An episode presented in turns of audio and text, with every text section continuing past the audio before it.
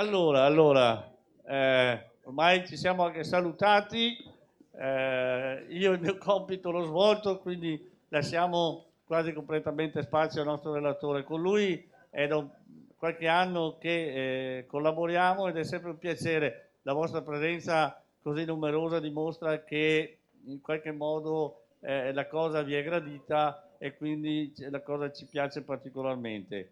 Per presentarlo passo la parola a Sabrina.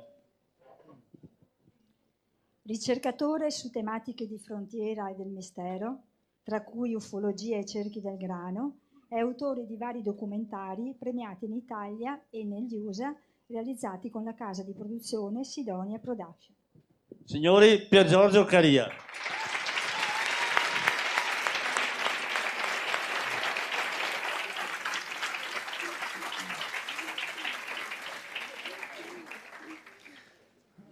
Grazie amici, gentilissimi. Ma il Papa a che ora arriva? No, perché lo stiamo aspettando, quindi. Allora, grazie Fiorenzo, grazie a te, a Sabrina, all'associazione Realtà allo Specchio, per avermi invitato qui in mezzo a tutta questa bella gente. E grazie a questa bella gente di essere presente qui a parlare di un tema che quando io iniziai a fare ricerca 30 anni fa era ritenuta roba da scemi, da fuorviati, da mentecatti e così via. Adesso vorrei vedere le facce di quelli del CICAP, visto che l'altro giorno, o comunque giorni fa, la Marina Militare Americana ha ufficialmente ammesso che questi misteriosi mezzi volanti che compiono manovre impossibili ai nostri mezzi aerei di qualsiasi genere e tipo sono veri, sono reali, e credo sappiate che prima di ammettere questo la Marina ha reso pubblici 3 video, 3 filmati realizzati dalle telecamere sofisticate montate a bordo dei caccia militari della Marina americana. Non era mai accaduto prima, dopo 70 anni di depistaggi, di inganni, di menzogne. Incredibilmente i militari ammettono, e ammette la più grande potenza del mondo, gli Stati Uniti d'America. Ora, la cosa a livello sociale non ha destato grande stupore, o forse la notizia è passata un po' inosservata, non so voi, ditemi, la sapevate? Parte sì, parte no. Guardate che la notizia è stata pubblicata da tutti i maggiori giornali, Corriere della Sera, Repubblica, ne sta parlando tutto il mondo. C'è un problema. Noi abbiamo l'assoluta certezza, perché abbiamo le prove, che gli Stati Uniti d'America e altre nazioni del mondo, come la Russia, posseggono navicelle extraterrestri da decenni. Abbiamo i documenti militari desecretati che gli Stati Uniti d'America posseggono dischi volanti fin dal 1941, cioè dai primi anni della Seconda Guerra Mondiale. Possediamo i documenti militari americani desecretati dove ci sono le analisi dell'equipe di ingegneri che è salita a bordo del disco volante e ha fatto l'ispezione tecnica. Non ci hanno capito granché, perché nel 41 e nel 47 trovano a bordo fibre ottiche, laser, touchscreen, tutta roba che all'epoca era assolutamente fuori portata. Gli ingegneri si stupiscono che non ci siano alettoni, ali, niente dell'avionica tradizionale. Molto interessante perché il documento è molto tecnico. C'è la classica attitudine tipica degli ingegneri, freddi, non hanno una particolare emozione, siamo a bordo di una navicella extraterrestre, fanno la loro relazione e la consegnano alla gerarchia militare. Ora, nel 1952, dopo una serie di sorvoli durati giorni sopra la Casa Bianca di questi mezzi volanti, considerando che la Casa Bianca è spazio aereo rigorosamente vietato al sorvolo perché c'è il governo degli Stati Uniti. Quindi questi mezzi impunemente, sto parlando di notizie che hanno fatto il giro del mondo, per quasi una settimana volavano sopra la Casa Bianca. Ovviamente i caccia militari si levarono in volo, è stato scritto sui giornali dell'epoca, fu dato l'ordine di abbatterli, ma i piloti dissero: come si può abbattere un mezzo che da 400-500 km l'ora in un paio di secondi arriva a 10.000? Come fai? Ma siccome questi mezzi furono visti sopra Washington da tanta gente, praticamente incominciò a serpeggiare nella popolazione il timore che ci fosse un'invasione aliena. I mezzi volanti furono individuati dalle basi militari intorno a Washington, furono individuati dal radar dell'aeroporto civile di Washington. Insomma, ci sono tutte le prove di questo sorvolo. La psicosi fu talmente forte che il Ministero della Difesa americano, per sedare e placare gli animi, indisse una conferenza stampa dentro il Pentagono. Furono chiamati i giornalisti con le cineprese e diede un comunicato ufficiale il generale che era a capo dei servizi segreti dell'aeronautica, non uno qualsiasi, il generale John Sanford. La sua dichiarazione è filmata e la trovate anche su YouTube. E cosa dice il generale? Dice: abbiamo una casistica di cui molte cose le abbiamo spiegate con fenomeni comuni. Quindi diciamo i testimoni si sono ingannati, però dice il generale, testuali parole, c'è una casistica di fatti incredibili testimoniati da persone credibili. Ora, quello era il capo dell'intelligence dell'aviazione. Chi erano queste persone credibili, testimoni che parlavano di cose incredibili? I suoi piloti, quelli che cercavano di abbattere gli UFO e non ci riuscivano. Quindi non testimoni a terra, cittadini, i piloti degli Stati Uniti d'America, militari. Ma il generale dice: attenzione, non sono sviluppi segreti di armi nostre, ma da attente analisi possiamo con assoluta certezza dire che questo fenomeno, premetto, il generale dice: sono qui per parlare dei cosiddetti dischi volanti, quindi subito dice qual è l'argomento. Se volete dopo magari ve la faccio vedere questa intervista. E chiude dicendo: questi mezzi non sono assolutamente una minaccia per gli Stati Uniti d'America. Ora, la rivelazione della Marina, cioè che veramente questi mezzi sorvolano i nostri cieli, è iniziata a dicembre del 2017, quando il Ministero della Difesa americano, quindi il Pentagono, chiama il New York Times, che è il suo organo civile, diciamo così. Quando il Pentagono deve dire qualcosa pubblico, la fa attraverso il New York Times. E attraverso il New York Times il Pentagono dice: abbiamo avuto un programma segreto di studio sugli UFO, che adesso chiamano WAP, perché sono andati a Paperopoli, hanno parlato con Paperino e quindi WAP.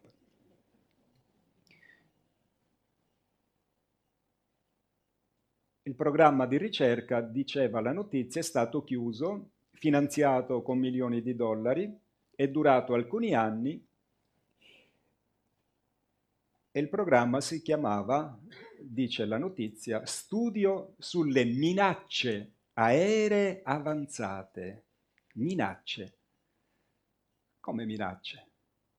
Esiste un altro documento desegretato, è un memorandum scritto da uno scienziato destinato ad ambito scientifico e militare e pubblicato l'8 luglio, pubblicato internamente ovviamente, quindi all'interno dell'ambito militare scientifico, è scientifico ma non tutti, datato 8 luglio 1947, dove questo scienziato, che sappiamo essere stato anche direttore di 2 università americane, in 9 punti ribadisco, documento pubblicato dall'FBI nel 2011, quindi un sito ufficiale dell'FBI americana, Federal Bureau of Investigation. In 9 punti questo scienziato spiega la visita extraterrestre, chi sono gli extraterrestri e cosa vogliono.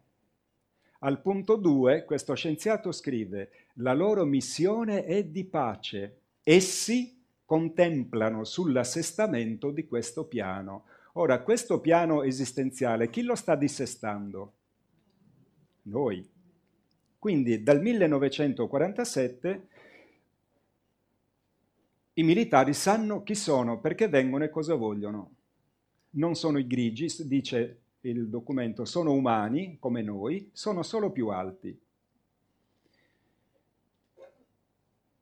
Quando esce questo documento io impazzisco, perché proprio quel giorno esce sul Daily Roswell Record, che è il quotidiano della piccola cittadina del New Mexico di Roswell, esce un dispaccio militare che dice: abbiamo recuperato un disco volante in un ranch nella zona di Roswell.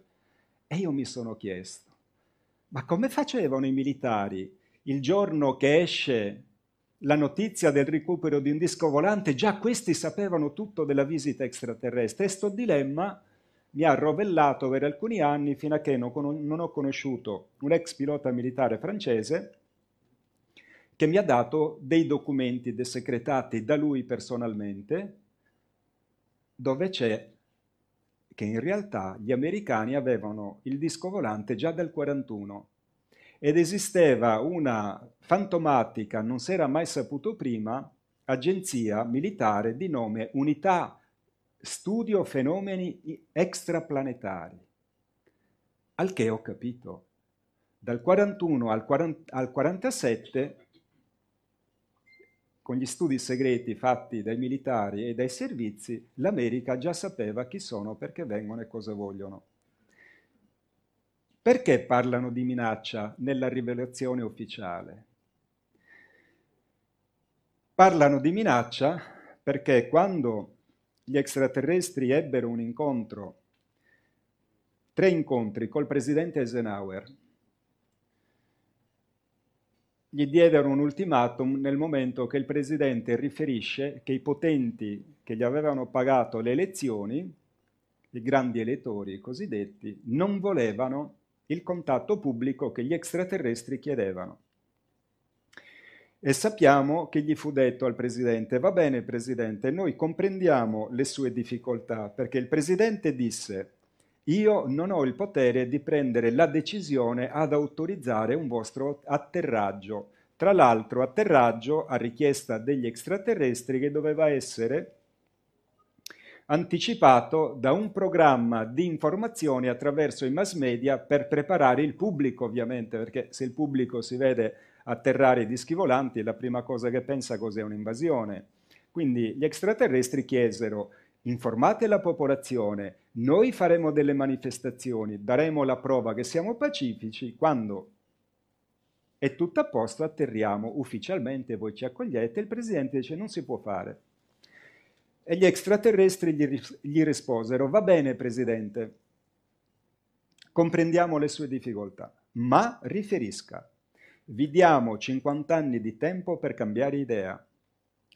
1954-2004, scaduti 50 anni, secondo la situazione che avrete voi nel vostro mondo, noi decideremo autonomamente di atterrare senza chiedere il permesso a nessuno.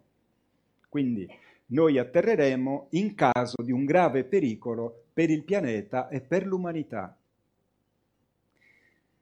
La casistica degli avvistamenti dal 94-95 al 2014 è di oltre quasi circa 60.000 casi di avvistamento solo sopra gli Stati Uniti d'America, tenendo conto che la maggior parte non riferisce ai giornalisti, ai carabinieri, alla polizia di aver visto, quindi minimo il triplo, 180.000 avvistamenti in meno di 10 anni. Quindi il potere che sta pensando: questi atterrano. E c'è un'escalation di blocco di aeroporti civili in tutto il mondo. Lima in Perù, 21 ore di blocco, sorvolo per 21 ore di una squadriglia di, credo, mi sembra 11 o 12 dischi volanti. blocco dell'aeroporto di Città del Messico, blocco dell'aeroporto tedesco di Brema, blocco dell'aeroporto della capitale indiana di Nuova Delhi, blocco di due importanti città cinesi, Hangzhou e Chongqing, blocco dell'aeroporto di Linate, quindi di Malpensa, qui a Milano. È stato riferito dai giornalisti solo il primo giorno, ma sappiamo che hanno continuato a bloccarlo nei giorni successivi. Quindi questo insieme di fatti sta facendo temere alla NATO che gli extraterrestri stanno pensando di atterrare. Ora, il potere ha cercato di capire come ragionano questi esseri e ha capito quello che io spiego da tanti anni. Questi esseri ragionano nei loro protocolli di contatto con la scienza dello spirito e quindi loro non violano il libero arbitrio, cioè non impongono attraverso la superiorità scientifica dei loro straordinari mezzi volanti e dei loro stessi poteri personali, non impongono con un atto di forza la loro presenza, a meno di un gravissimo rischio di salvezza dell'umanità. Che ha pensato il potere? Tecnologicamente questi ci piallano, basta che atterrano, non c'è più niente da fare. Allora hanno ragionato così: se noi convinciamo tutta la popolazione mondiale che loro sono negativi, nessuno vorrà gli extraterrestri e loro saranno costretti ad andarsene via. E sapete cosa hanno pensato? Hanno pensato di porre in essere un programma che fu pensato nei primi anni 90 e ce lo rivelò all'epoca un importantissimo ricercatore americano che venne in Italia a trovarci a Sant'Elpidio a Mare, pensate un po' che storia, e ci disse che aveva avuto da fonti che lui aveva interne ai servizi che avevano pensato un programma chiamato Blue Beam, raggio blu. Il programma Blue Beam è un attentato sotto falsa bandiera attraverso di finte navicelle extraterrestri e di proiezioni olografiche altamente sofisticate e attaccare delle città terrestri con tanti morti. Questo è il loro piano. Per questo, a parer mio, hanno incominciato a rivelare e sin dalla prima rivelazione parlano di minaccia. Ci sono personaggi di altissimo livello che anche in ambito di grandi consensi scientifici hanno detto: ma come gli UFO? Ormai tutti lo sanno che sono qui. Ma sono una minaccia. Sono una minaccia per i nostri piloti. Sono una minaccia durante le esercitazioni militari. Dice la verità, gli extraterrestri sono una minaccia per il potere che schiaccia i popoli. Quindi dicono la verità, ma non per noi. Per noi loro sono i liberatori. Quindi vi sto dicendo questa cosa e poi introduco l'argomento, perché hanno fatto una notifica ad altissimo livello usando l'ultimo film dell'Uomo Ragno. È un condensato di simbologie esoterico-massoniche pazzesco e si collega a tutta una serie di fatti che sto iniziando a spiegare, perché se io riesco a convincere abbastanza persone di cosa hanno in testa questi criminali, forse non lo faranno. Perché se siamo abbastanza a desiderare che questi esseri atterrino, loro atterreranno e quelli se la pigliano in saccoccia, come si dice. Da pochi giorni fa, ho incontrato a Milano il presidente della George Adamski Foundation. George Adamski è stato un grandissimo contattista polacco-americano e lui da bambino frequentava Adamski perché il padre, Fred Steichling, era un amico intimo di George Adamski. Infatti mi ha fatto vedere, si chiama Glenn, mi ha fatto vedere delle cose che erano proprio oggetti posseduti da Giorgio Adamski. E gli ho detto: Glenn, che ne pensi? L'ho intervistato, gli ho chiesto: che ne pensi di questa rivelazione del Pentagono? Mi ha detto: guarda, qualsiasi cosa loro faranno, comunque è sempre a loro vantaggio e a nostro svantaggio. Quindi state attenti, amici. Adesso a novembre terrò ad Ancona una conferenza pubblica dove esporrò tutti i fatti. Stanno già pubblicando dei piccoli reperti di qualche recupero, materiali particolari, metamateriali si chiamano, e sono materiali, leghe per noi assurde, cioè leghe che uniscono materiali per noi assurdi, cioè delle leghe che noi non riusciremmo a fare. Comunque questo discorso lo presenterò il 16 novembre ad Ancona, quindi seguitelo in streaming, sarà libero, perché è molto molto importante. Tra l'altro le cose che esporrò e che sono state messe nel film dell'Uomo Ragno, perché la Marvel è un braccio del Pentagono, per questo possono girare le riprese nelle importanti basi militari che poi compaiono nel film, White Sands, eccetera. Lì non c'entra nessuno, entri solo se hai delle autorizzazioni particolari. E quindi ci sono all'interno del film delle recentissime scoperte fatte da un ex magistrato italiano scampato alla strage di Pizzolungo, il dottor Carlo Palermo. Nel suo libro La Bestia lui rivela di aver scoperto un'elite al di sopra delle elite di pochissime persone che hanno in mano il mondo, una supermassoneria che parla solo attraverso linguaggi criptici, anche quando ci sono sacrifici tipo l'omicidio di Aldo Moro. C'è tutta una coreografia che solo gli iniziati di quel livello comprendono e che Carlo Palermo, con le indagini a partire da quando subì l'attentato negli anni '80, è arrivato a capire questa supercupola. E ne parlò col magistrato Imposimato, Ferdinando Imposimato, che prima di morire, Imposimato gli disse: attenzione Carlo, non fare l'errore che facciamo sempre noi, di tenere tutto segreto fino a che non c'è il dibattimento in tribunale, pubblica tutto, perché queste cose si devono sapere. Carlo Palermo gli ha dato retta e ha pubblicato questo libro che si intitola La Bestia, dove lui racconta delle cose impressionanti di questa ragnatela, di questa rete di morte, di criminali che di fatto abbraccia tutto il mondo.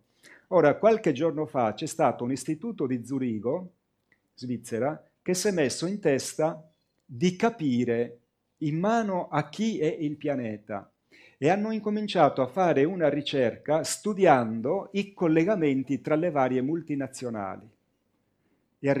Sono arrivati ad una conclusione: il mondo è in mano a circa 700 persone. 700. 700 persone hanno in mano 7 miliardi di esseri umani e sono dei criminali, sono degli assassini, sono loro che a fronte della dichiarazione di Mario Draghi che dice la BCE non può fallire perché ha risorse illimitate, sono loro che impongono che queste risorse illimitate a noi non arrivino. E quindi questi mostri programmano la morte per fame di milioni di bambini, questi mostri programmano la distruzione degli stati, questi mostri programmano la distruzione della scuola, delle democrazie. Questo discorso lo fecero gli extraterrestri circa 40 anni fa, dicendo il mondo è in mano a 600 persone, alla lettera, pazzesco. Non era prettamente l'argomento di oggi, ma ritengo sia importantissimo dire perché nel film dell'Uomo Ragno il malvagio dice ci saranno tanti morti ed è meglio, più morti ci saranno, più la gente ci crederà. Dobbiamo stare attenti, questi sono criminali, amici, non hanno pietà, sono bestie feroci, senza cuore, non sono come noi, sono una mutazione orrorifica dell'essere umano. Non pensate che ragionino con le nostre teste. Esiste un monumento che è stato eretto negli anni '80, si chiama le Georgia's Guidestones, le pietre guida della Georgia. È stato eretto da una massoneria sconosciuta, da un tizio che era l'acronimo, cioè era praticamente le iniziali del supergruppo massone dei Rosa Croce, Cristiano Rosenkreuz. In questo monumento c'è scritto che la popolazione mondiale deve essere portata a 500 miliardi e lo stanno facendo con la mala sanità, con l'inquinamento dei cibi, con i cosiddetti vaccini che tutto sono tranne che vaccini, eccetera, eccetera, eccetera. Analisi fatte da un istituto indipendente in un paio di vaccini, non c'è il vaccino, c'è di tutto. Stringhe di DNA cancerogeno, cellule morte, c'è DNA di falene, DNA di scimmia. Ora, il problema non è il vaccino, il problema è cosa c'è dentro la siringa. Questa è la domanda giusta, non se c'è il vaccino. Cosa c'è? Mi dici la composizione? Nei miei 30 anni di ricerca la cosa più difficile da digerire e da accettare non è stata la presenza extraterrestre, è stata quella di scoprire che esistono esseri umani mostruosamente crudeli. Questo mi ha scioccato. È un fatto io so da tanti anni, adesso stanno emergendo perché il loro potere è in pericolo, per questo ci stanno schiacciando sempre di più. A me piaceva il Premier Conte, ma gli vorrei chiedere, senta signor Conte, ma perché ci dite sempre che non ci sono i soldi per la scuola, non ci sono i soldi per le pensioni? E lui ha promesso 7 miliardi di euro in più di spese militari alla NATO. Ah, ma allora i soldi ce li avete per quello che vi serve a voi? 7 miliardi di euro di spese militari in più. L'Italia spende quasi 70 milioni di euro al giorno per stare nella NATO, al giorno. Fate un po' di conti. E poi ci vengono a dire che non hanno i soldi? Ma c'è Marietto, il draghetto. La BCE ha risorse illimitate. A Marietto dacceli sti soldi, no? Tutti questi discorsi, amici, fanno capo ad uno studio e una presa di coscienza da parte mia che è iniziata quando un collega di lavoro mi parlò di un personaggio che, a suo dire, si incontrava con gli extraterrestri. Incontro questo personaggio, era un contattista, Eugenio Siragusa, e lui mi parla di una cosa di cui io non avevo mai sentito parlare. Mi parla della scienza dello spirito. Scienza dello spirito? In che senso? Non l'ho mai sentita sta cosa. Ed Eugenio mi dice, ma figlio mio, ragiona un po'. Metti in moto quei 4 neuroni che c'hai sparpagliati nella testa. In che senso? Dici, ma secondo te, facciamo questo ragionamento. Tu credi in Dio? Beh, certo Eugenio, ho fatto il chierichetto, adesso magari un po' meno, mi interessa un po' di altre cose.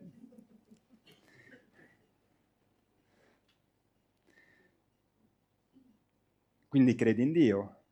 Sì. Soprattutto amo Gesù, non lo so perché, lo sento dentro. Bene. Quindi se tu credi in Dio, di conseguenza credi nello spirito. Beh sì, certo, se Dio è spirito, noi siamo uno spirito, sappiamo che saremo giudicati, bla bla bla, benissimo.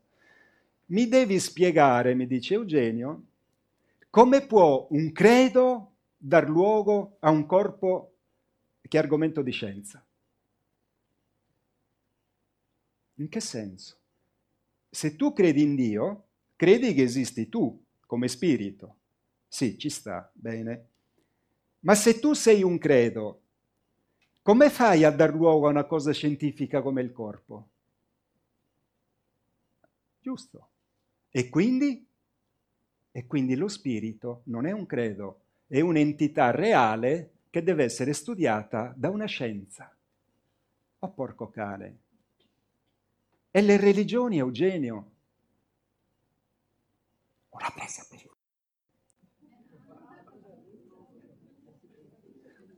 per il sedere. In che senso? Gesù non è esistito? No, Gesù è esistito, ma Gesù era un maestro.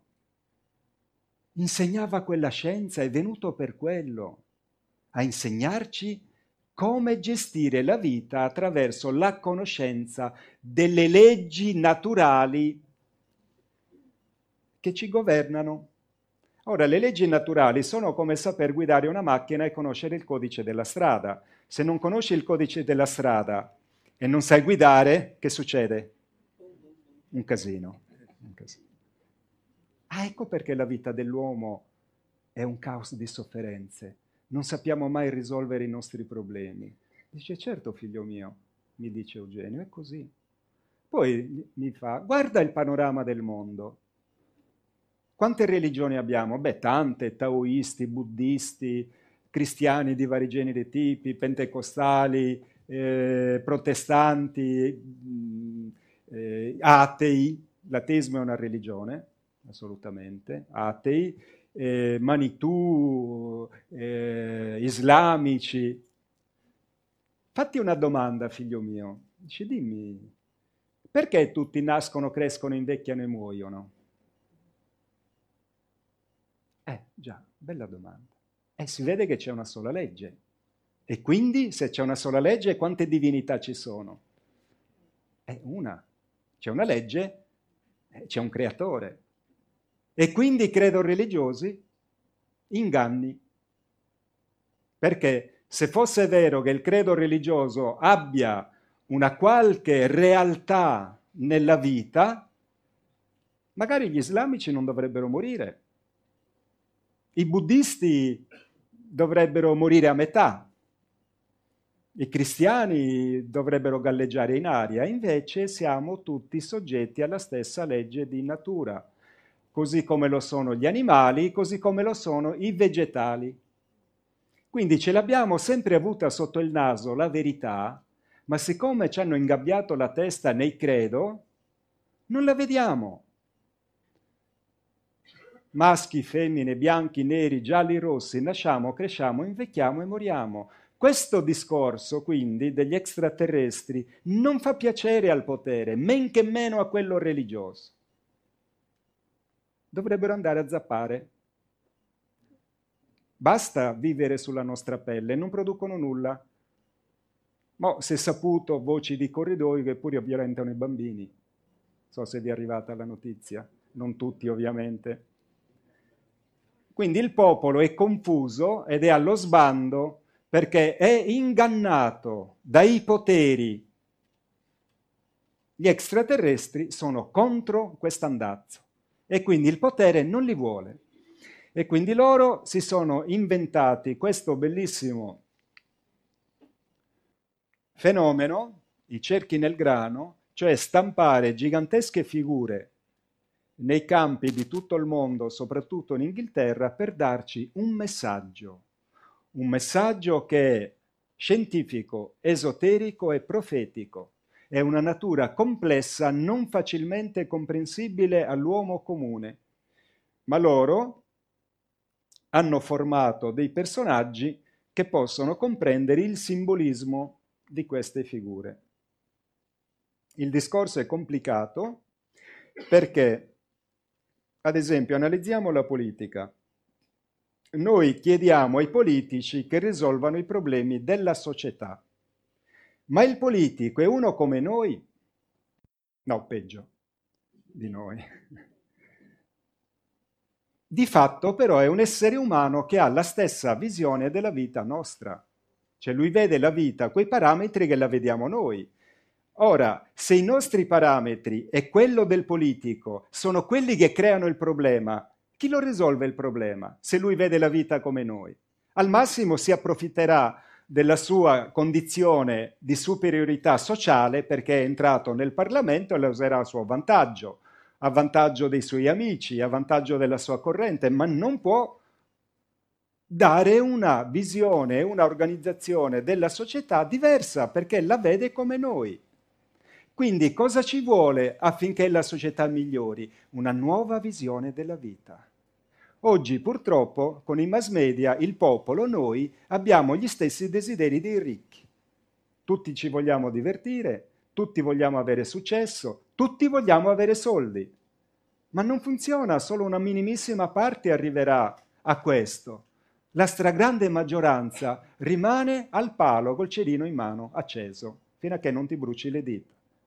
Quindi il popolo soffre per l'ideologia dei ricchi, ma come può il popolo pensare a una nuova società se il popolo stesso pensa come i ricchi che lo sfruttano? È impossibile. Ci vuole una nuova cultura, ci vuole una nuova visione della vita. Questo è il motivo per cui gli extraterrestri sono qui, per darci una nuova visione della vita, per spiegarci quali sono i valori fondanti delle loro società, per ridimensionare tutti quei parametri sbagliati che da migliaia di anni ci fanno soffrire, per farci capire che queste leggi naturali sono quelle la causa della rovina di tutti gli imperi della storia umana. Egiziani, Sumeri, Cartaginesi, Ittiti, Greci, Romani, i grandi Cesari erano delle divinità. Dove sono? Si autodivinizzavano. Non credi che Cesare è Dio? Ucciso. Non credi che il Papa rappresenta lo Spirito Santo? Ucciso. 5 secoli di Inquisizione. Eppure i Cesari, come i Papi, sono polvere nella polvere, perché le leggi naturali non si possono abolire, l'uomo soggiace alle leggi. A chi piace morire? Alzi la mano. Chi vorrebbe rimanere giovane per sempre? Ah, vi ho beccato,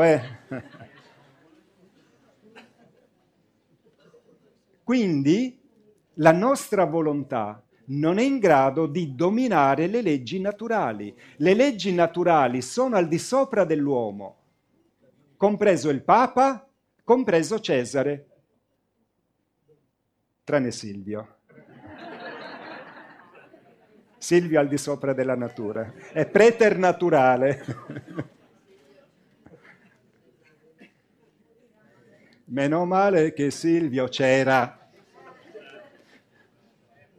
Ragionamenti logici, amici, non sono illogici. Noi siamo soggetti a leggi naturali. Questa, la violazione di queste leggi, rende la nostra vita infelice e fa crollare gli imperi.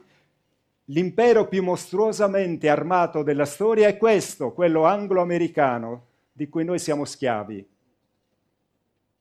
Sta crollando miseramente perché questa gente violano tutti i santi giorni le leggi divine, che non sono credo religiosi, sono leggi. Riportano nella nostra vita effetti reali che determinano sofferenza.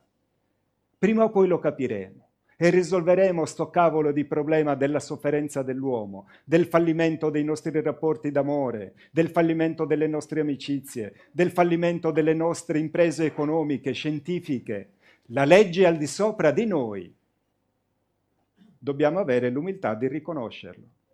Questo è il messaggio che portano gli extraterrestri, assieme a una pletora di analisi importantissima che io ho, collazionato in una serie di libri in formato elettronico che offro gratuitamente a chi me ne fa richiesta a questa mail info@piergiorgiocaria.it. Attenzione, non fate domande nella mail perché l'ho automatizzata perché non ce la facevo più. Avevo bisogno di 25 segretarie per rispondere e quindi alla fine mi arrivavano le mail di richiesta dei libri e il triplo delle mail di protesta che ancora i libri non gli erano arrivati. Quindi alla fine ho detto, sai che ti dico, nell'era di internet automatizziamo. E quindi ho automatizzato, vi arriva una risposta automatica, la mail non viene letta, c'è un link che vi collega alla mia pagina web e fate tutto da soli. Cioè in tempo reale avete i libri sul vostro PC. Chi ha pensato questi scritti sono gli extraterrestri e nei libri, oltre a questi, ci sono altri libri di livello più alto dove c'è una scienza dello spirito elevatissima, una densità di cognizioni scientifiche, esoteriche,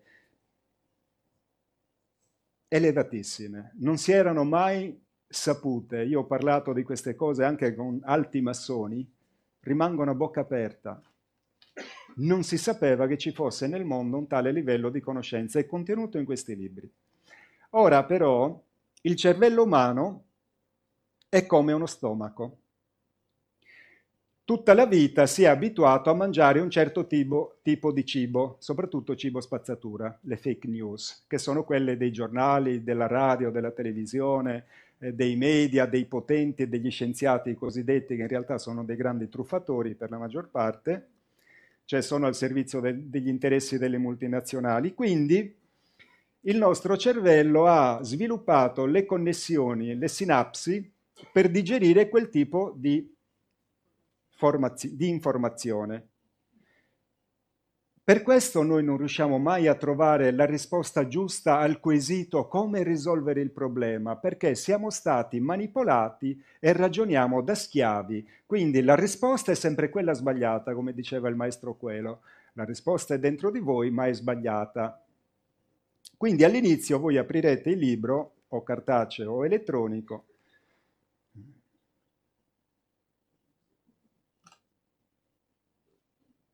non ho capito, mo scrivo a Caria, ecco, non mi scrivete, perché dovete allenare il cervello a sviluppare nuove sinapsi. Come si fa? Facilissimo, leggeteli a brodo, dal primo all'ultimo, leggeteli, non vi fermate su ciò che non capite, andate avanti, quando avete finito ricominciate. Anche a livello passivo così, il cervello lavora, perché è progettato per quello, per capire. E pian piano, miracolosamente, come che il libro si apre come i petali di un fiore, incomincia a farti capire ciò che ti sta dicendo. Io li ho letti minimo 6 volte ciascuno. Quando lo leggerete per l'ennesima volta e direte ho capito tutto, il libro ha fatto il suo lavoro. Avete una nuova coscienza. Avete sviluppato una nuova visione della vita. Se la nuova visione della vita è vera, cambierà la vostra vita. Con me l'ha fatto, quindi se l'ha fatto con me, lo farà anche con voi. E poi oggi, dopo tanti anni di divulgazione, ci sono un sacco di conferenze mie sul canale YouTube e quindi vi potranno aiutare. Iscrivetevi. Così aiutate questa preziosissima informazione a diffondersi. Ce n'è veramente per tutti i gusti, di tutto. Geometria sacra, cerchi nel grano, sacre scritture, ufologia, veramente, veramente di tutto.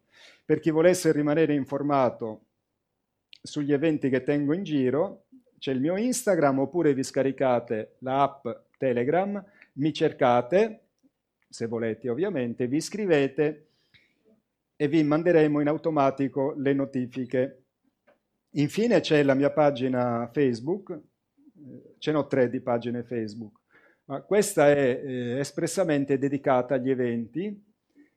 Poi c'è la newsletter, ne mando una alla settimana, salvo casi particolari di notizie importanti, e anche l'iscrizione alla newsletter adesso la potete fare direttamente voi da quella mail. I prossimi eventi che farò sono il 3 novembre a Bari, Profezia di Fatima, Cosmo Abitato, Ritorno di Cristo, interverrà via Skype Giorgio Bongiovanni, poi ci sarò io e un altro ricercatore, un caro amico che è Flavio Ciucani, che studia soprattutto le religioni. E questa è la conferenza che farò ad Ancona, Nuovo Ordine Mondiale e Minaccia Aliena, un nuovo inganno, quindi spiegherò bene nel dettaglio tutto quello che vi ho spiegato all'inizio.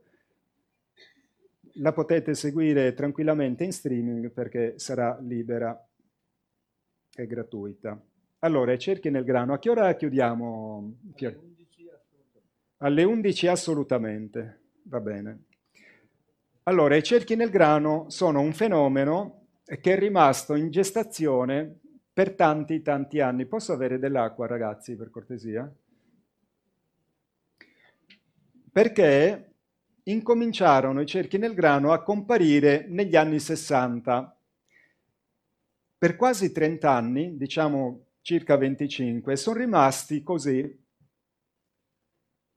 Questa è una foto scattata da un elicottero della polizia inglese, 1989. Vedete, piccoli cerchi, guardate qui la macchina della polizia, quindi abbastanza piccoli cerchi. All'epoca i ricercatori pensavano fossero punti di atterraggio di astronavi extraterrestri, infatti li chiamavano nidi di UFO. Il tutto cambia in maniera definitiva il 23 maggio del 1990, quando appare questo cerchio nel grano. È la prima volta in tutta la storia dei cerchi che compaiono delle figure ad angolo poligonali. Non solo, i ricercatori si rendono conto, io all'epoca, diciamo nel 90 è l'anno che ho avuto quell'incontro che ogni tanto racconto, quando chiesi agli extraterrestri di avere un contatto diretto con loro, quindi ero ancora, diciamo così, in erba. Soprattutto ciò che stupisce i ricercatori è che questo è un simbolo che appartiene alle nostre antiche culture, lo vediamo qui graffito in una roccia, e il simbolo è unione tra cielo e terra.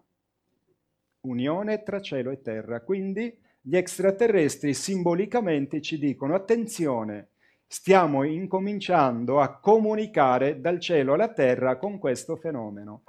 E lo reiterano perché quell'anno, vedete, ne compaiono vari, compreso questo che all'epoca fu il più grande cerchio nel grano mai comparso fino allora. Fece talmente scalpore che l'allora ancora in auge gruppo rock delle Zeppelin, vedete, lo usò per fare la copertina di un LP, c'era ancora il vinile. Quindi fece veramente tanto scalpore questo cerchio nel grano perché una persona è grande quanto la punta del laser. Quindi il 23 maggio del 1990 i cerchi nel grano vengono presentati al mondo come fenomeno comunicativo attraverso il simbolo. Perché il simbolo? Perché è universale. Qualcuno mi scrive, ma perché non hanno scritto in inglese? Perché in inglese. Potevano scrivere in sardo, per esempio, giusto? No, perché se loro avessero usato una qualsiasi lingua si poteva pensare che sono faziosi, pro-oriente, pro-occidente, perché l'uomo fa subito così, con chi stanno? Stanno bene, grazie. Stanno con il popolo che soffre, sono con noi.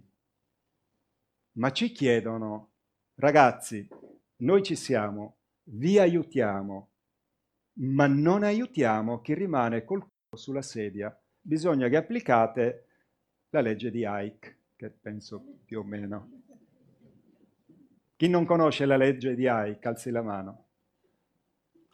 Ma come, non siete andati a scuola? Famosa legge di Ike, è un acronimo, alza il culo. Funziona, eh? Io l'ho applicata. Cioè, dicono gli esseri, volete una nuova società? Dovete essere voi la nuova società. Quando avremo sufficienti umani pronti per entrare in una nuova società, noi atterreremo in nome di quelli là.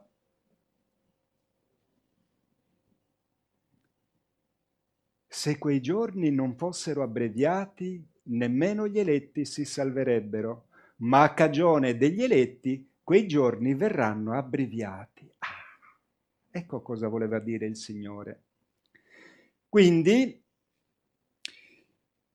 si è scritto di tutto di più sulla natura dei cerchi nel grano. Li fanno i vecchietti, li fanno gli ubriaconi, sono uno scherzo, li fanno gli studenti annoiati di geometria e matematica. I cerchi nel grano compaiono in Inghilterra, che è il centro più importante a livello mondiale, nelle poche ore di buio estive. Ora io chiedo a questi professionisti della menzogna e dell'inganno, dicevo, scriverò al CICAP in questi giorni, allora ragazzi, com'è? Figura di giusto? Perché il potere fa così, ti usa e quando non servi più ti tira nel cesso. Quindi il CICAP non ci aveva capito nulla, non ci capiamo. Sono stati usati, si sono lasciati usare, arroganti, strafotenti, boriosi e stupidi. Il loro padrone li ha scaricati. Avete visto cosa è successo ai curdi? L'America li pagava per lottare, ma l'America non gliene frega più niente, li ha scaricati. Erdogan è andato ad ammazzarli. Il demonio ti inganna sempre. Questo è il più grande cerchio nel grano mai comparso prima. Ora, l'occhio umano, per capire una dimensione, deve avere il paragone con un qualcosa che conosce, se no il cervello non è in grado di interpretare. Quindi per capire quanto è grosso questo cerchio, che è composto da circa 408-409 cerchi, bisogna metterci una cosa che noi sappiamo quanto è grande. Eccolo qui, questo è il trattore, questo è l'uomo. Il cerchio misura 90.000 metri quadrati, 9 campi di calcio. Prego vecchietti, sincope, infarto, paralisi, sta con la tavoletta, orco cane! 90.000 metri quadri, amici, quindi non scherziamo, assieme ad altri aspetti, ad esempio la geometria sacra.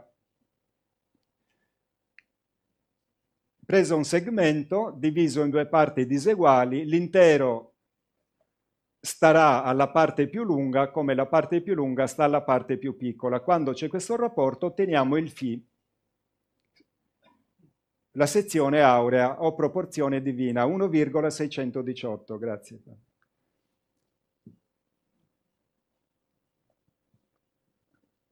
I cerchi nel grano veri sono disegnati in geometria sacra. Dubito che i vecchietti sapessero cos'è la geometria sacra. Questo è un cerchio nel grano comparso il 26 luglio 1994.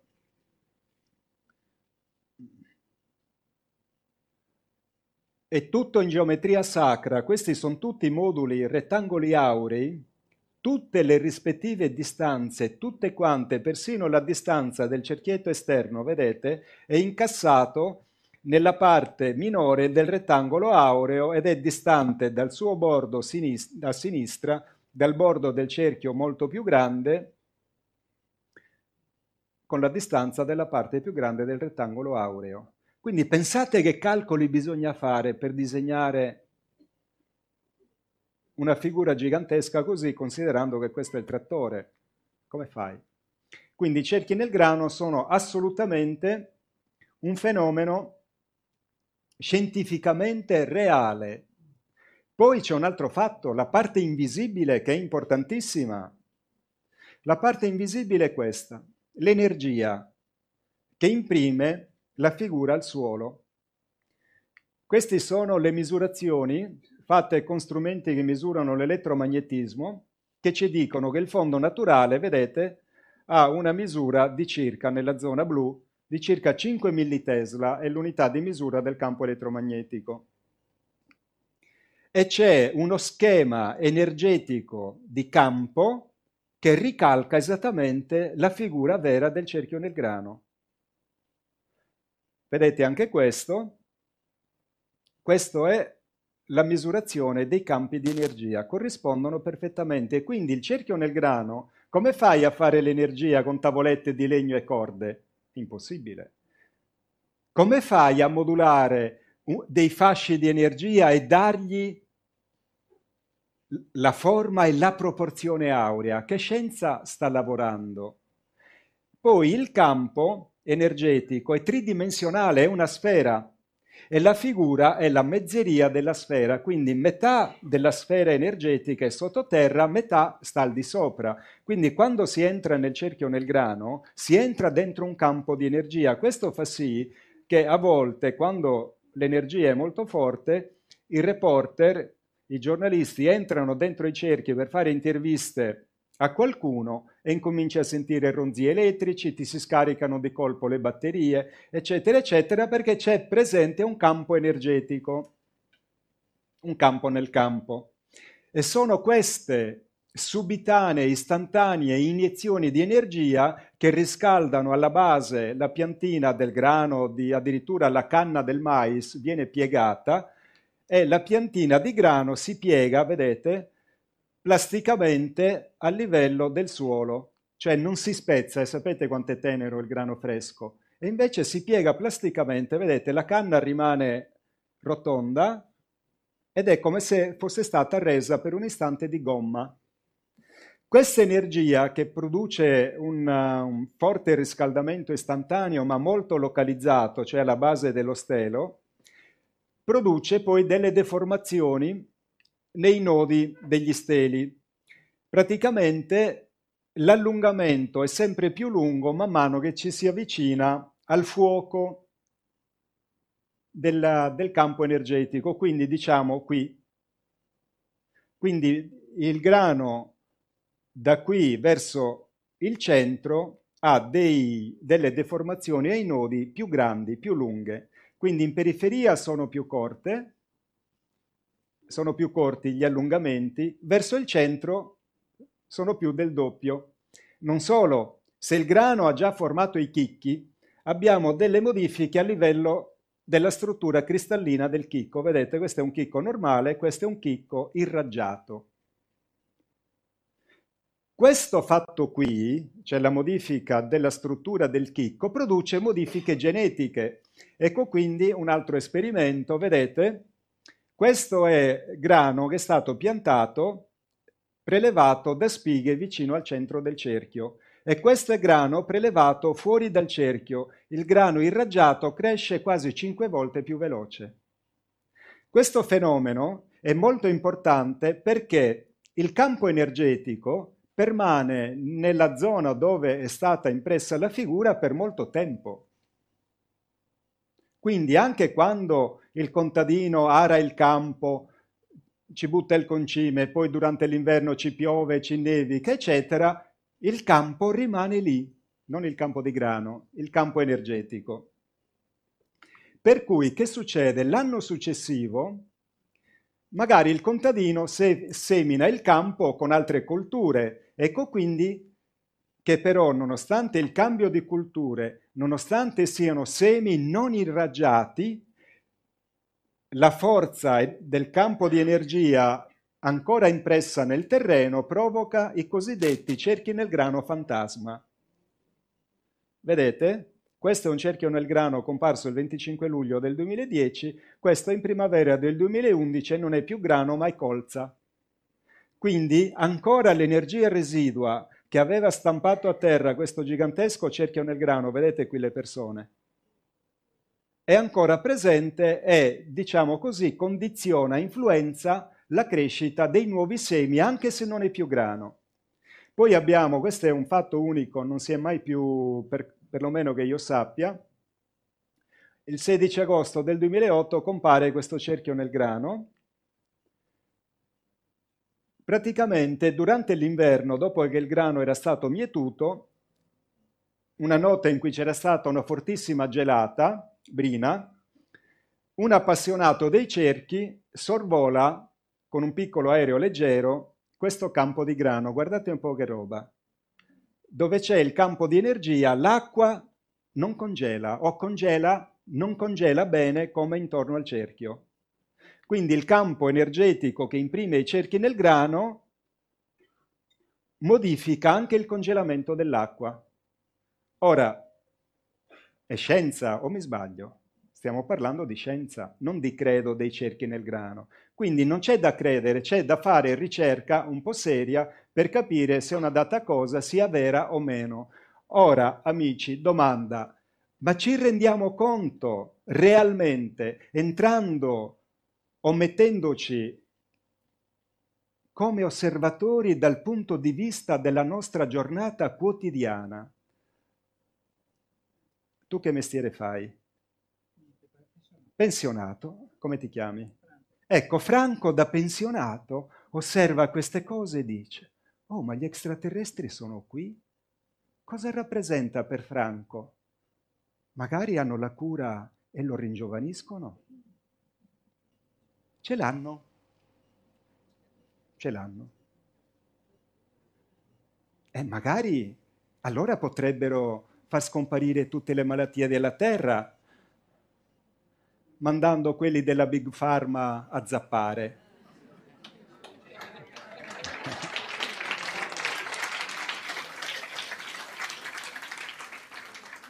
È un problema per la Big Pharma gli extraterrestri. Poi, siccome gli extraterrestri vengono anche da galassie lontane, è ovvio che non caricano a bordo carburante e quindi hanno energie immense che permettono loro di varcare pazzeschi spazi stellari, milioni e milioni di anni luce per venire qui.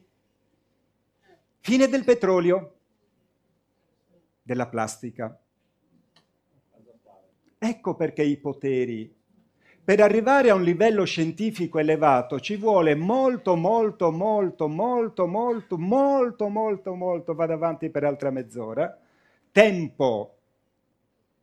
Se questi esseri hanno una scienza che gli ha permesso di raggiungere e superare il volo interstellare, significa una sola cosa, sono molto antichi, cioè hanno società stabili. Il crollo delle società produce effetti drammatici. Il crollo dell'impero romano ha lasciato 800 anni di oscurità. Crollate le vie commerciali, non arriva più cibo nelle grandi città come Roma, le grandi città si spopolano, c'è una fuga verso le campagne, non c'è più la possibilità di curarsi, cade il sistema scolastico, un macello. Dal grande impero di Roma, uno dei più grandi della storia, noi italiani siamo finiti a farci la guerra tra i comuni. Con chi faceva la guerra Cortarolo, Fiorenza? Quindi il crollo di una struttura sociale per noi è un problema terrificante. Ora, pensate solo, se c'è una guerra e non c'è più l'energia elettrica, fare la cacca al sesto piano diventa un problema indicibile. Dobbiamo lasciare il palazzo, non si può più vivere in un palazzo di 10, 15, 20 piani se non c'è l'energia elettrica. I supermercati verrebbero svuotati in un men che non si dica e le celle frigorifere spente. Una tragedia, milioni di morti, caos. In 2 generazioni siamo al Medioevo. Quindi la stabilità sociale è molto importante. Noi non ci sappiamo più produrre manco una carota o una cipolla. Non sappiamo più piantare il seme, non sappiamo coltivare la terra, non conosciamo un fico secco, non sappiamo prevedere il tempo guardando il cielo. Babbo lo faceva, io non ho imparato. Mio padre produceva il vino e lo fa tuttora semplicemente con cose naturali. Per chiarificare il vino usava la chiara delle uova, per pulire le botti la buccia delle arance con una zolletta di zolfo. Niente bisolfiti, osservava la luna, il movimento del vento. Siamo deboli. Senza la tecnologia noi muoriamo e basta. Capite quanto è importante la stabilità sociale? Ecco, questi esseri ci portano un progetto che io conosco di stabilità sociale, che richiede, ad esempio, l'abolizione della produzione del denaro.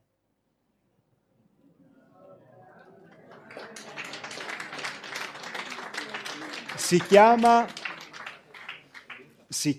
economia universale.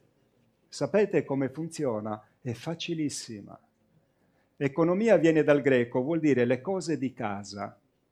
Cosa fanno i genitori che hanno figli?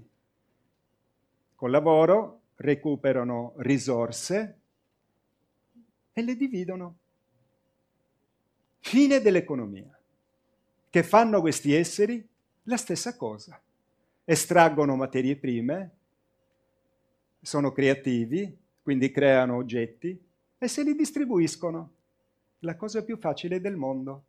Il fatto che non sia agganciato a un valore monetario, tra l'altro creato dall'uomo, quindi schiavitù di chi produce il denaro. Draghetto Mario sorride.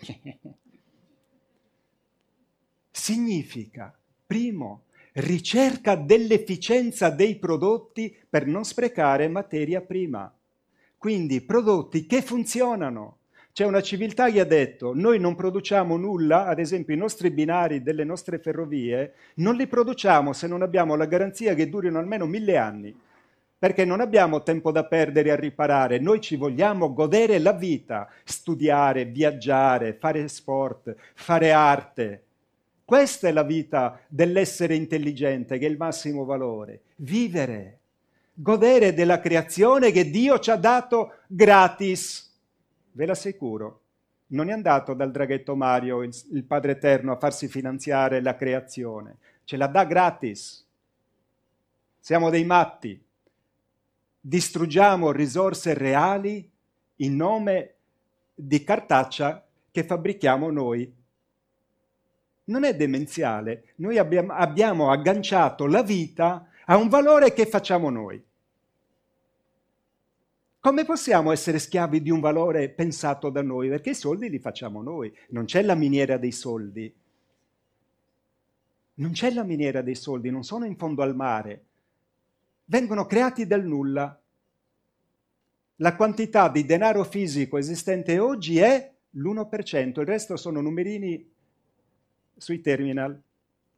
Quindi questi esseri vengono qui a portarci queste cose, per questo il potere li chiama minaccia, hanno ragione, ma per loro sono una minaccia, per noi popolo sono i liberatori. Vengono in pace, lo dicono i militari americani. L'8 luglio del 1948, la loro missione di pace, contemplano sull'assestamento di questo piano, perché da appena 2 anni erano state esplose 2 bombe nucleari che hanno ucciso in un colpo solo quasi 300.000 persone, in pochi giorni. Per questo sono qui, perché siamo matti. Ho saputo che il pianeta Terra l'hanno recintato col filo spinato, attenzione, pericolo, razza pericolosa, sono assassini, pedofili, stupratori di donne, trafficanti di organi, mafiosi, corrotti. E poi vengono i ragazzini, gli alieni negativi, sì, i terrestri. I marziani girano alla larga da noi, facciamo paura. E quindi col fenomeno dei cerchi nel grano ci danno messaggi. Messaggi. Nel 2010 appare un cerchio particolare, non si era mai visto nulla di simile. Questi due, vedete? Appaiono ai lati di un'autostrada inglese, la M4, il 30 luglio del 2010. Sono strani perché non c'è nessun simbolismo, sono un insieme di punti di varie dimensioni, un po' come erano le vecchie foto sui vecchi quotidiani in bianco e nero, tutti puntini più o meno vicini che danno l'idea dell'immagine. Questi sono i diagrammi. E per alcuni giorni ci si è arrovellati cercando di capire che cavolo fosse, fino a che un ricercatore inglese ha un lampo di genio, usa la tecnica di Leonardo, prende il cerchio sud e lo gira speculare e lo sovrappone, ovviamente ha fatto varie prove, e lo sovrappone al cerchio nord. Esce fuori il volto del Cristo sindonico. Molti di voi sanno che io collaboro da tanti anni con un personaggio che è un contattista stigmatizzato a Fatima, si chiama Giorgio Bongiovanni. Quando scopro questo, gli telefono. Lui mi risponde, però capisco dal tono della voce che sta per entrare in quella particolare condizione dove le sue ferite si aprono spontaneamente, nonostante sia diabetico, sanguina, quindi c'è una fuoriuscita di sangue, più abbondante, meno abbondante, dipende, e poi nel giro di 2 ore si richiudono spontaneamente. Il sangue è stato analizzato, io sono stato presente varie volte, e il sangue delle stimmate coagula in pochissimi secondi. Il sangue delle sue vene ci vuole molto tempo, appunto perché è diabetico. Quindi sento la sua voce particolare e capisco che sta per sanguinare, quindi gli dico: guarda Giorgio, ti richiamo, ti volevo dire di un cerchio nel grano col volto di Cristo che è apparso in Inghilterra, ma ci sentiamo dopo. Siccome stavo lavorando, all'epoca ancora producevo documentari, cioè realizzavo documentari, mi dimentico e dopo un paio d'ore mi chiama lui, dice: Pier, oh Gio, dimmi che c'è. No, sai quel cerchio che mi dicevi? Ah, cavolo, mi ero scordato. Sì, dimmi, ho ricevuto un messaggio dagli extraterrestri proprio su quel cerchio. Me lo dici? Sì, te lo dico, perché quando gli danno i messaggi, lui i messaggi glieli imprimono nel cervello, quindi lui se li ricorda per ore e ore e ore, a volte anche giorni. E questo è il messaggio. I fratelli della luce, Setun Shenar e Ittakar, comunicano. Siamo stati noi coloro che hanno creato nel Wickham Green, nel Berkshire in Inghilterra, il volto sacro di Gesù Cristo, la Sindone. Vi abbiamo già spiegato in comunicati precedenti la natura dei pittogrammi da voi chiamati cerchi nel grano. Noi possediamo una scienza che può creare questo ed altro nella vostra dimensione. Solo vogliamo ricordarvi che il discorso e il messaggio che in tutti questi anni abbiamo lanciato anche attraverso il fenomeno dei pittogrammi, subisce, attenzione, questa è una frase importante nello svilupparsi dell'evento, subisce per evoluzione naturale un passaggio da immagine cosmico-scientifica a immagine mistico-spirituale, ciò per porre in evidenza alle vostre coscienze, cioè a noi, che questo è il tempo che annuncia la venuta di Cristo sulla terra, e cita questi due esseri, vari passi dei Vangeli che parlano appunto del ritorno di Cristo, soprattutto Matteo capitolo 24. E quindi il trionfo della scienza dello spirito sulla scienza senza coscienza, che è quella, la scienza senza coscienza, che ci sta uccidendo nel nome del profitto, del potere, perché per chi il denaro lo fabbrica dal nulla, loro non lo fanno per il denaro, ne fabbricano quanto ne vogliono. Il denaro è uno strumento per dominarci. Se rompi le palle te lo tolgo, se ti vendi a me te ne do quanto ne vuoi. Ecco perché loro la prima cosa che osservano quando scoprono una nuova civiltà è se ha il denaro, sono ancora molto arretrati.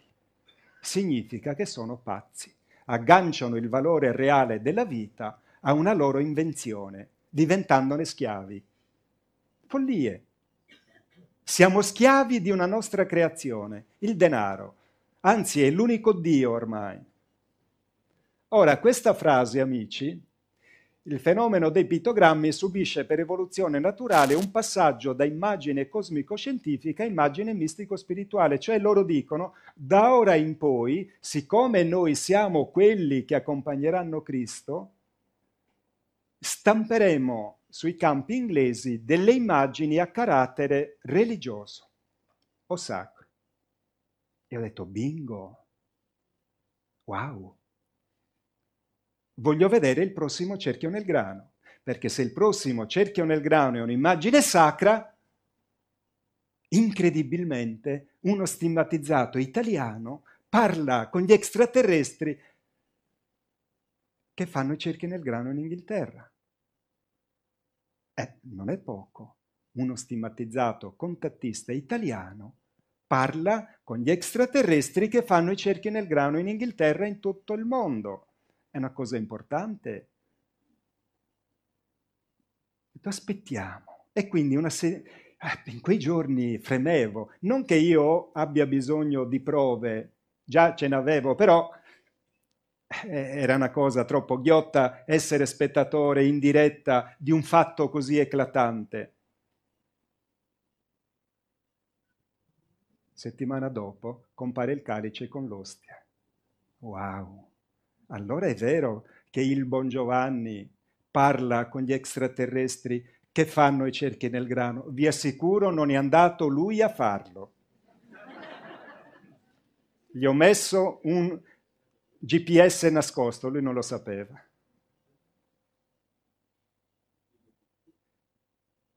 Il vecchietto, dove lo metto?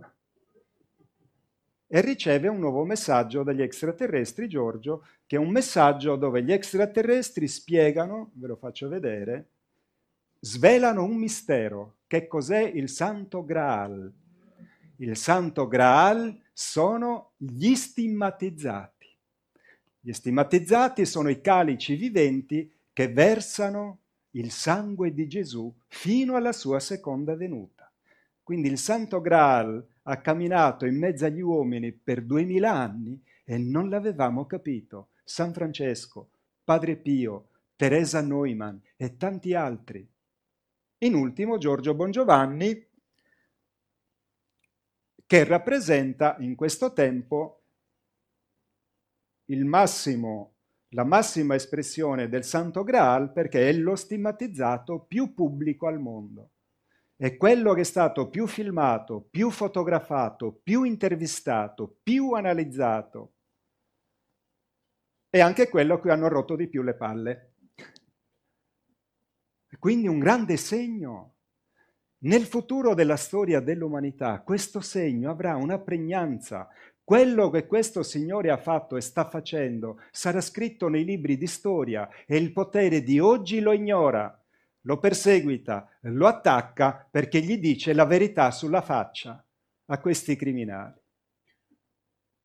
Su questo calice possiamo solo dirvi che sulla terra vive ed opera per volontà dell'Altissimo Signore del cielo e della terra, si chiama Adonai, è il Padre di Cristo, il calice vivente della comunione cristica che porta i segni sanguinanti della crocifissione di Gesù.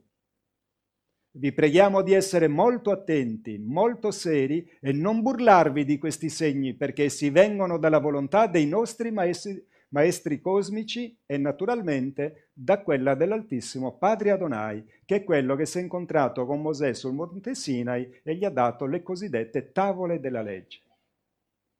Il Padre Adonai. E queste sono le stimmate che Giorgio molto dolorosamente porta ancora nel suo corpo. Sono stato con lui adesso in Cile, il giorno dopo che siamo andati via sono scoppiati i disordini.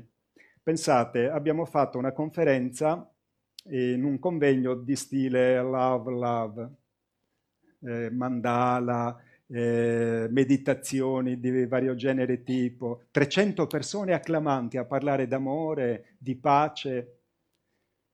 Quindi Giorgio fa la sua relazione, io faccio la mia e poi siccome eravamo con un gruppo di artisti dilettanti, gli Our Voice, italiani e quelli sudamericani, che sono tutti miei amici, avevano preparato uno spettacolo dal titolo Sueño Blanco, che significa dormiveglia, ed è un feroce attacco alla dittatura di Pinochet. A Santiago del Cile, sti ragazzini salgono sul palco con un pubblico di 300 persone. Dopo mezz'ora eravamo 15. Sono scappati tutti i cileni. Sono scappati. Si alzavano zitti zitti. Sapete la volpe che passa sempre nelle zone d'ombra sotto le siepi? Così uscivano vergognandosi. Perché lì i militari irrompono, ti bastonano e ti ficcano in galera. Io ci ho pensato, ho detto, qui c'è il rischio che mentre sti fuori di testa dei ragazzini pigliano per il culo Pinochet, anche in una forma molto truce, perché i protagonisti sono un padre e una figlia, il padre era un torturatore militare dell'epoca di Pinochet, che a un certo punto diceva quanto era bello violentare queste ragazzine, attaccargli i cavi elettrici e sentirle che gridavano, ah come godevo, come godevo. Il pubblico è scappato. Il giorno dopo è iniziato il delirio in Cile. Poi siamo stati in Paraguay, altro paese in una situazione terribile.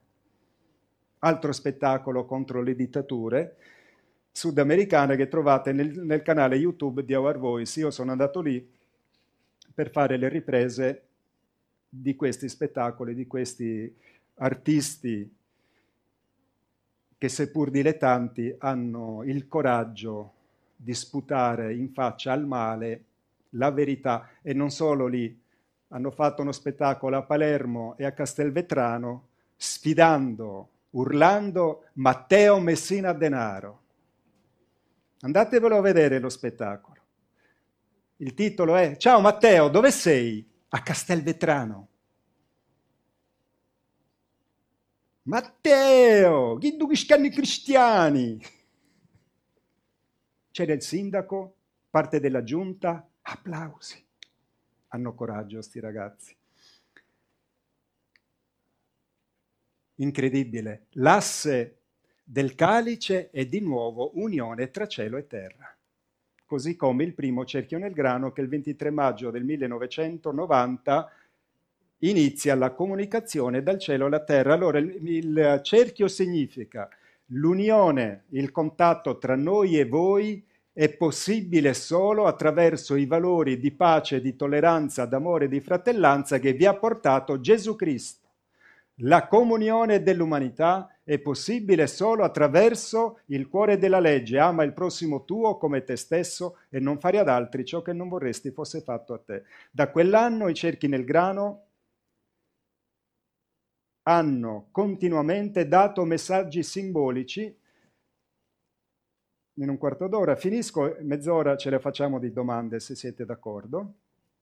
Vado agli ultimi, importantissimi. Allora, l'anno scorso gli extraterrestri con questo simbolismo ci hanno indicato in quale momento dell'Apocalisse ci troviamo. Sapete il libro dell'Apocalisse di Giovanni? Apocalisse vuol dire la rivelazione. La rivelazione è il compimento della profezia evangelica di Gesù che dice nel Vangelo di Giovanni: non vi posso dire tutto perché non ne portereste il peso, cioè non siete abbastanza evoluti da capire tutte le cose che io ho da dirvi, ma verrà il Paraclito, lo Spirito di verità, che vi annuncerà quelle cose che io oggi non vi posso dire. E quindi scrive Giovanni, il libro dell'Apocalisse, che è in linguaggio simbolico la profezia del futuro, ma non un futuro qualsiasi, del momento e delle condizioni in cui si sarebbe trovato il mondo e l'umanità in prossimità della seconda venuta di Cristo. Perché l'Apocalisse inizia con la venuta di Cristo e finisce con la venuta di Cristo perché è divisa in tre sezioni. C'è la sezione dei sigilli, c'è la sezione delle trombe e c'è la sezione delle coppe. Nella sezione dei sigilli vengono annunciate le punizioni a causa dei peccati dell'uomo, cioè la legge di causa ed effetto che gli orientali chiamano karma, ed è una legge naturale, non è un credo religioso, è come la reincarnazione. Abbiamo fatto di un fatto naturale un credo religioso. Non si può abolire la reincarnazione, noi ci reincarniamo a prescindere. Tra l'altro, se aveste le chiavi di decodifica del Vangelo, il Vangelo è imperniato soprattutto su karma e reincarnazione. Fantastico. 300 anni dopo Cristo si riuniscono un gruppo di sacenti della cupola del Vaticano e decidono, d'accordo con Costantino, basta, non ci si reincarna più. È come un gruppo di professori di fisica che si riunisce al MIT, il Massachusetts Institute of Technology, e dichiara un anatema alla legge di gravità. Continueranno a sfracellarsi al suolo se cascano dal settimo piano.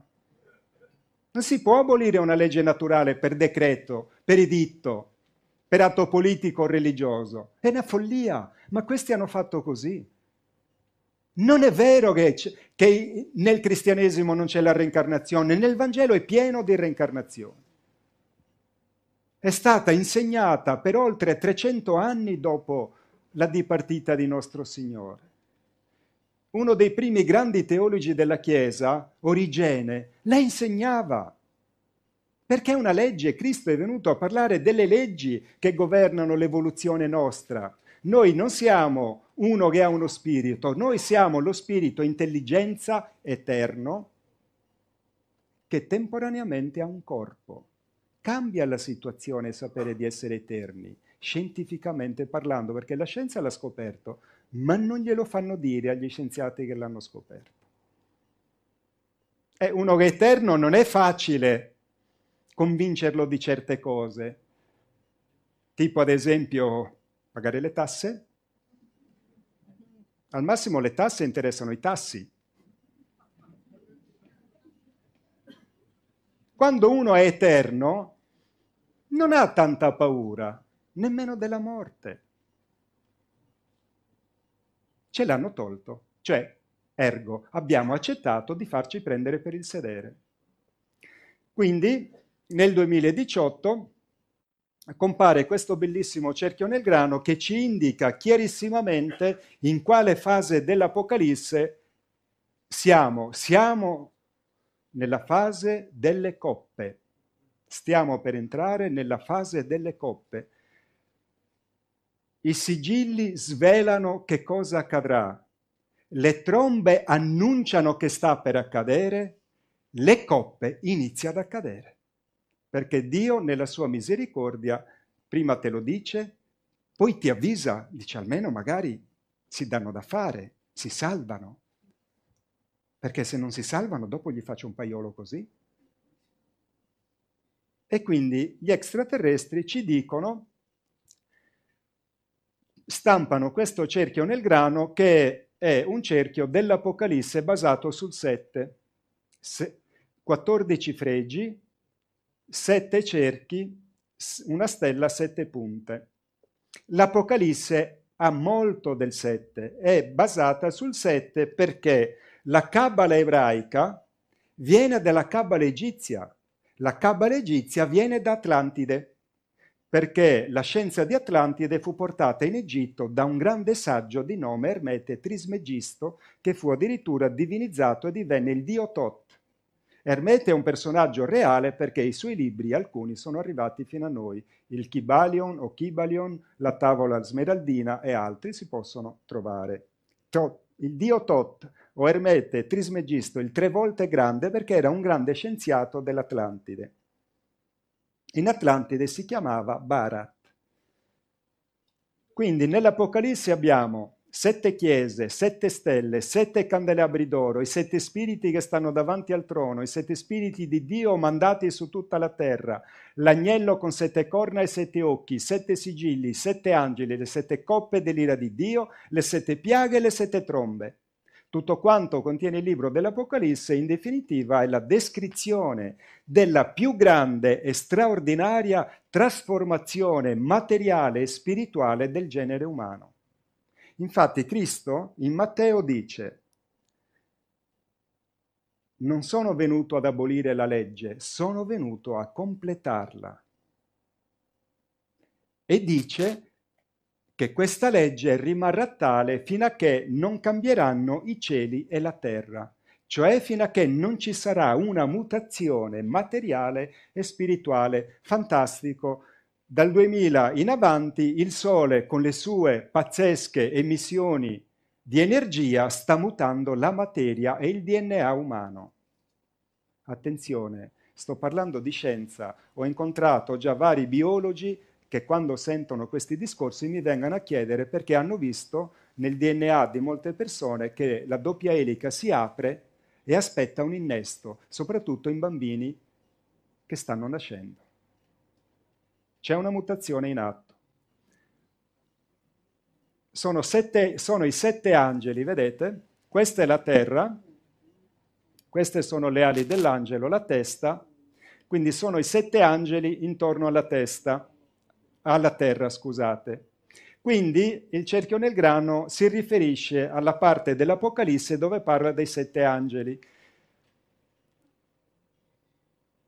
Apocalisse 8.1: quando l'agnello aprì il 7° sigillo si fece silenzio in cielo per circa mezz'ora. Vidi che ai 7 angeli ritti davanti al trono di Dio furono date 7 trombe. Ogni tromba descrive una situazione, quindi io mi sono detto andiamo a vedere tra le varie trombe quella che è in relazione con la condizione geopolitica più pericolosa attualmente presente nel mondo, ed è quella del 6° angelo. Il 6° angelo suonò la tromba. Allora udì una voce dai lati dell'altare d'oro che si trova dinanzi a Dio, e diceva al sesto angelo che aveva la tromba: sciogli i quattro angeli incatenati sul gran fiume Eufrate. Furono sciolti i quattro angeli pronti per l'ora, il giorno, il mese e l'anno per sterminare un terzo dell'umanità. Chi sono questi quattro angeli incatenati al gran fiume Eufrate? Iraq, Siria, Turchia e Iran, la zona col focolaio di guerra più pericolosa al mondo. Quindi il sesto angelo suona la sesta tromba e ci sta dicendo che stiamo per entrare nella battaglia di Armageddon, l'ultima battaglia, la battaglia finale. Apocalisse 16, il sesto angelo versò la sua coppa sopra il gran fiume Eufrate. Vedete, nella tromba parla dell'Eufrate, nella coppa dice adesso accade. Quindi prima l'annuncia, adesso accade. Sopra il gran fiume Eufrate le sue acque furono prosciugate per preparare il passaggio ai re dell'Oriente. Ah, il re dell'Oriente. Con chi è che l'America sta andando in guerra? Russia e Cina, il re dell'Oriente, e l'Iran, Russia, India e Iran, e Cina, Russia, Iran e Cina. Sapete cosa vuol fare la Cina? Vuole abolire lo SWIFT. Lo SWIFT è il protocollo con il quale vengono fatte gli interscambi monetari ed è in mano agli Stati Uniti d'America. La Cina lo vuole spegnere, ergo l'America crolla. Quindi guerra. E se la Cina ha deciso di chiudere lo SWIFT, significa che sono pronti per fare la guerra. La grande battaglia di Armageddon. Poi dalla bocca del drago e dalla bocca della bestia e dalla bocca del falso profeta vidi uscire tre spiriti immondi, simili a rane. Sono infatti spiriti di demoni che operano prodigi e vanno a radunare tutti i re della terra per la guerra del gran giorno di Dio Onnipotente. Ecco, dice il Signore, io vengo come un ladro, beato chi è vigilante e conserva le sue vesti per non andare nudo e lasciar vedere le sue vergogne, e radunarono il re nel luogo che in ebraico si chiama Armageddon. Ebraico, Israele, dov'è Armageddon? Eccolo qui. Questa battaglia, che nel tempo è diventata sinonimo della stessa Apocalisse, avverrà nella località che si trova in territorio israeliano, denominata Megiddo, il cui antico nome era Ar-Megiddo, Armageddon, cioè Monte di Megiddo. Lo scenario geografico quindi è il Medio Oriente, Israele in particolare. Perché? Perché l'epopea di Cristo lì è iniziata e lì si conclude. Quindi la profezia non è un fatto religioso, è l'enunciato di ciò che accade nel mondo secondo le scelte dell'umanità. Se buone, salvezza; se cattive, autodistruzione. Causa ed effetto. Non sono credo religiosi, sono leggi naturali. Lo diciamo, chi semina vento raccoglie tempesta. È un fatto vero, non è un fatto religioso, è un fatto scientifico. Capirlo vuol dire avere la possibilità di programmare matematicamente la propria felicità, così come noi, conoscendo come si guida un'automobile e il codice della strada, possiamo programmarci un bel viaggio sani e salvi. Questo significa conoscere la scienza dello spirito. Sono due valori complementari. L'eccesso di uno produce l'orrore dell'inquisizione, sterminio, morte, tortura. L'eccesso dell'altro, lo stesso, autodistruzione, terrore, morte, sfruttamento, ingiustizia sociale, iniqua distribuzione delle ricchezze. Oggi 9 famiglie al mondo posseggono l'80% delle ricchezze mondiali. Oggi noi produciamo per unità di tempo 100 volte di più almeno degli anni 60. Negli anni 60 un padre di famiglia col suo stipendio teneva la moglie a casa e ci mandava i figli all'università, pagava il mutuo e la macchina. Oggi in 2 un figlio, uno un lusso. e non si arriva a fine mese. Chi si cucca tutta questa differenza? Quelli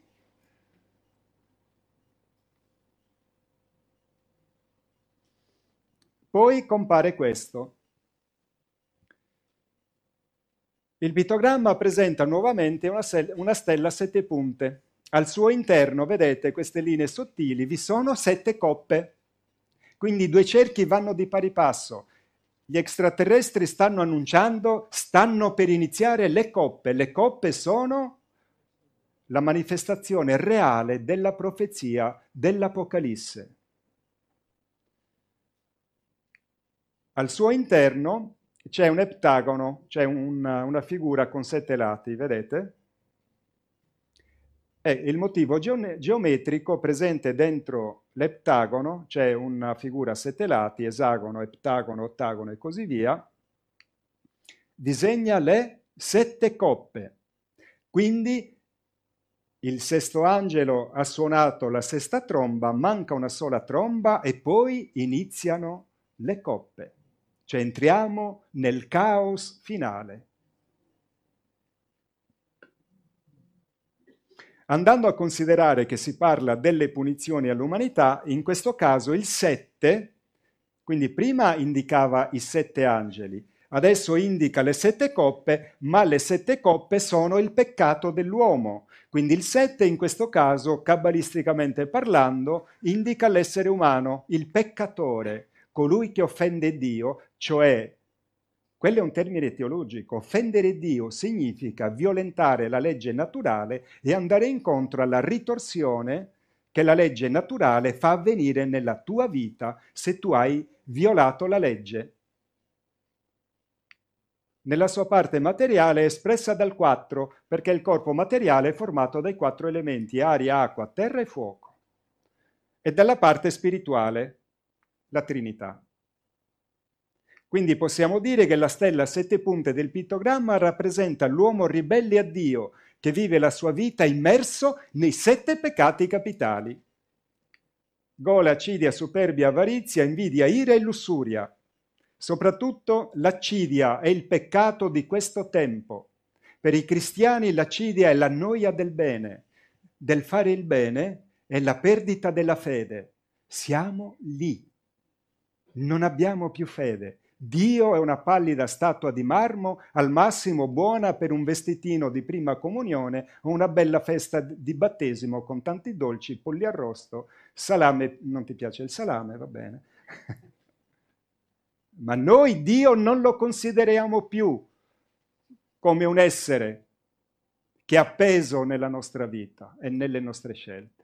Lo abbiamo buttato fuori, ci siamo messi al di sopra di Lui. Ma non si può, perché Dio esiste e non è una religione, è un'entità vera, è il creatore. Non a caso il campo dove è comparso il cerchio si chiama Covo del Diavolo, Devil's Den, perché a volte gli extraterrestri hanno anche queste ironie.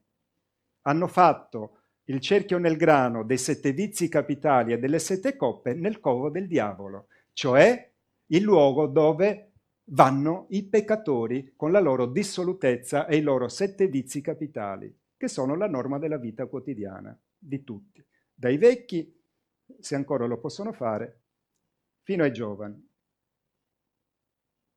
E infine, sempre l'anno scorso, gli extraterrestri hanno chiuso la triade con questo meraviglioso cerchio nel grano.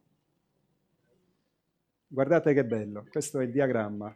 È una figura ricorsiva, quindi di tipo fratale, ed è formato da 28 stelle a 5 punte e da 29 pentagoni. Vedete? Tutti i pentagoni. 29 pentagoni iscritti nel centro delle stelle di ciascuna stella più il grande pentagono che circonda tutta la figura. La stella a 5 punte è un simbolo esoterico che tra i vari significati rappresenta Cristo, le sue 5 piaghe, 2 alle mani, 2 ai piedi, 1 al costato. Quindi questa qui, la grande stella col grande pentagono è Cristo, Cristo Re. Il pentagono al centro è la sua forza. Si chiama mi sfugge il nome, la radionica, si chiama radionica. Il Pentagono, il centro della forza militare americana, è un centro di irraggiamento energetico di dominio, è la forza militare che schiaccia il mondo, perché questa gente ragiona così. Quindi il Pentagono è la forza di Cristo, per cui questo pittogramma, questo cerchio nel grano, rappresenta l'apoteosi della missione di Gesù Cristo, cioè la potenza e la gloria della sua seconda venuta, della sua seconda manifestazione al mondo. Le frasi seguenti sono tutte tratte dal capitolo 24 del Vangelo di Matteo. Dovunque sarà il cadavere, ivi si raduneranno le aquile, e vedranno il figlio dell'uomo venire sopra le nubi del cielo con grande potenza e gloria. Egli manderà i suoi angeli con una grande tromba e raduneranno tutti i suoi eletti dai quattro venti, da un estremo dall'altro dei cieli. Solo un'aviazione, i quattro venti e tutto il mondo. Quindi c'è qualcuno che va a prelevare gli eletti. Cioè, queste parti del capitolo 24 di Matteo indicano le milizie celesti, cioè gli angeli ieri e extraterrestri oggi, che sono parte integrante della potenza di Cristo e la loro opera salvatrice nel tragico momento per l'umanità in cui avverrà il prelevamento, probabilmente durante una guerra nucleare.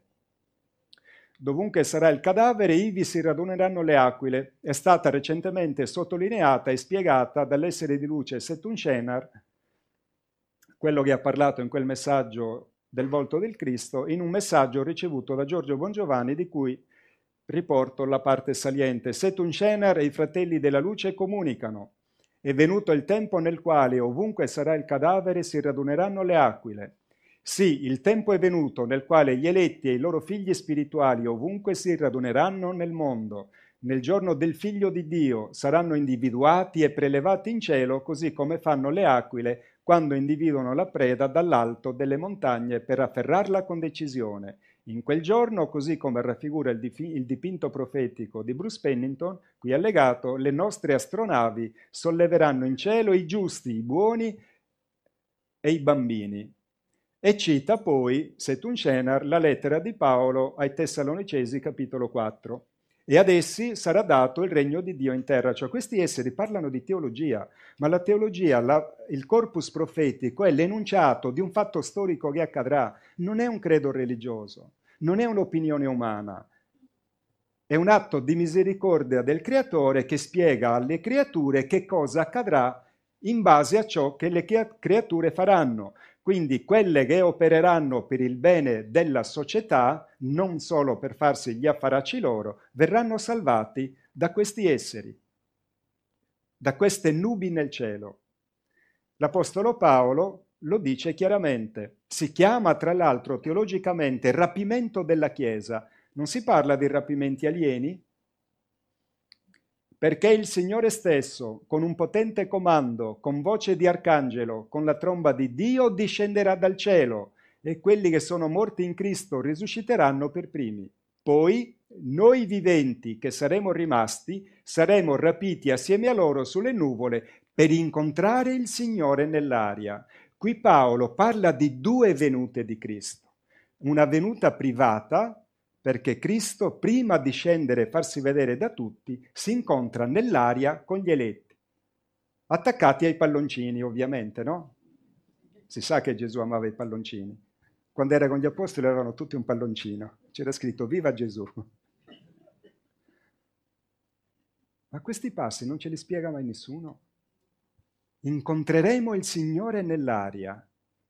C'è una lettera autografa di Voltaire, che fu regalata a Eugenio Siragusa, dove Voltaire scrive a Saint-Germain, al conte di Saint-Germain: «Possano, Germain, le vostre meravigliose macchine volanti ricondurvi fino a me». Lettera del 1761. Ma mica c'erano le macchine volanti. Chi c'era nel 1761 che volava? Quegli esseri. E chi è sto misterioso Saint-Germain? Perché poi, sempre in quella lettera, Voltaire parla di immagini, possano le immagini parlanti conservarvi nella memoria. Come la chiamereste oggi? videoregistrazione, le immagini parlanti, quelle di Harry Potter. Quindi nel 1761 c'era qualcuno che videoregistrava e proiettava su monitor. Quindi, ci credete agli UFO? Quindi nel pittogramma gli extraterrestri, cioè gli angeli, sono rappresentati da tutte le piccole stelle che circondano Cristo, cioè le milizie degli angeli sono parte del potere di Gesù. Subito dopo la tribolazione di quei giorni, Matteo 24, il sole si oscurerà, inverno nucleare. Miliardi di tonnellate di polveri scagliate nell'atmosfera da una serie di esplosioni atomiche. La luna non darà più la sua luce, le stelle cadranno dal cielo, il contatto. Le stelle sono le astronavi di luce che tanti di noi hanno visto. Cadono dal cielo, cioè atterrano, per prelevare gli eletti. E le potenze dei cieli saranno sconvolte. Sesto sigillo dell'Apocalisse. Fuga dell'asse fisico del pianeta e riposizionamento. Il nuovo circolo polare artico lambirà la Lombardia e il nuovo polo sud sarà l'Australia. Hanno dato persino le cartine di come sarà il mondo nel futuro. Chiudo con un cerchio di quest'anno che è quello della locandina. Allora, anni fa gli extraterrestri fanno questo cerchio nel grano, è un sole, perché è un monogramma di Cristo, la stella a 6 punte, però i raggi sono la doppia elica del DNA. 4 luglio 2002.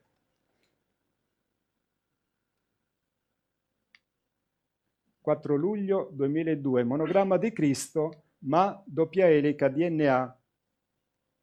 Il 28 agosto lo rifanno, però stavolta il DNA lo fanno proprio come si disegna nei disegni scientifici. Cioè ci dicono, attenzione, il Sole incomincerà a mutare anche la genetica dell'uomo.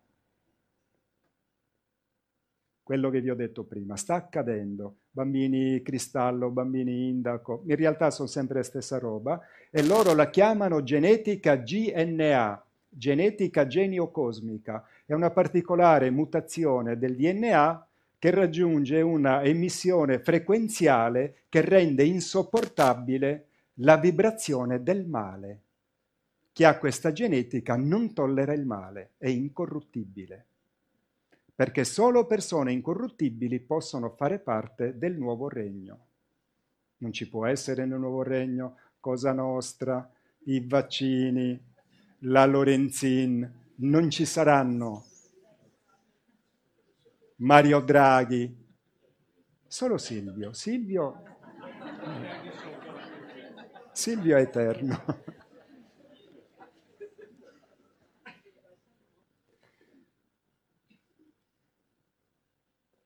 Giovanni 17, 12, 21.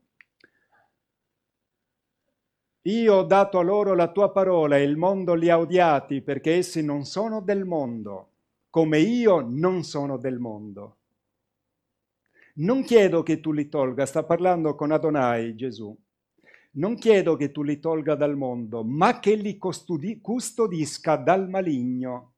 Attenzione, Gesù è il, per essere esatti, Cristo, che è in Gesù, sono due entità, Cristo è il Logos solare, è il legislatore, lui della legge fa come vuole, per questo poteva resuscitare i morti, guarire i ciechi, gli storpi, perché lui la legge è lui il legislatore, ce l'ha in mano, ci fa quello che vuole e quindi può togliere il karma. Credi in me? Sì, ti tolgo il karma. Vai figlia, la tua fede ti ha salvato, ma non peccare più o ti accadrà di peggio. Questo diceva Gesù. Non c'è una remissione dei peccati a gratis, ti dà un'altra possibilità, ma se sbagli paghi anche per l'altro. Essi non sono del mondo, come io non sono del mondo, consacrali nella verità. Qui il legislatore non è che non poteva farlo lui, ma siccome gerarchicamente Adonai e di dimensione evolutiva superiore, per rispetto gerarchico il figlio gli chiede, anche se lui lo può fare, e chiede una deroga alla legge di causa ed effetto. Cioè per gli eletti la legge di causa ed effetto funziona in modo diverso, cioè hanno un diverso patto. Vi ricordate che Dio fa patti con gli uomini? C'è il patto del Vecchio Testamento, poi c'è il patto del Nuovo Testamento. Il patto con Dio è un particolare specifico movimento della legge di causa ed effetto. Quindi per gli eletti Cristo chiede una deroga alla legge, non sono attaccabili dal demonio che li custodisca dal maligno, cioè loro hanno uno scudo. Oggi scientificamente hanno un campo energetico particolare e un DNA, perché il DNA è un'antenna ricetrasmittente ed emette in biofotoni, emette e riceve in biofotoni, quindi ha una particolare frequenza che scherma gli eletti dagli attacchi del maligno, corrisponde a frequenze specifiche, cioè vibrazioni al minuto secondo. Perché essi non sono del mondo, cioè sono nel mondo ma non sono venuti con un karma, vengono per missione, vengono per preparare il regno. Consacrali nella verità significa che questi esseri, questi eletti, possono essere però tentati, anche se il demonio non li può possedere. Se per caso fanno peccati, la legge di causa ed effetto fa sì che si purifichino prima di morire, in modo che alla reincarnazione successiva rinascono puri e possono continuare a lavorare per la seconda venuta del re. Quindi c'è una categoria di personaggi che sono i 144.000 che sono venuti da Cristo, anzi gli extraterrestri hanno pure detto da dove sono venuti da Sirio.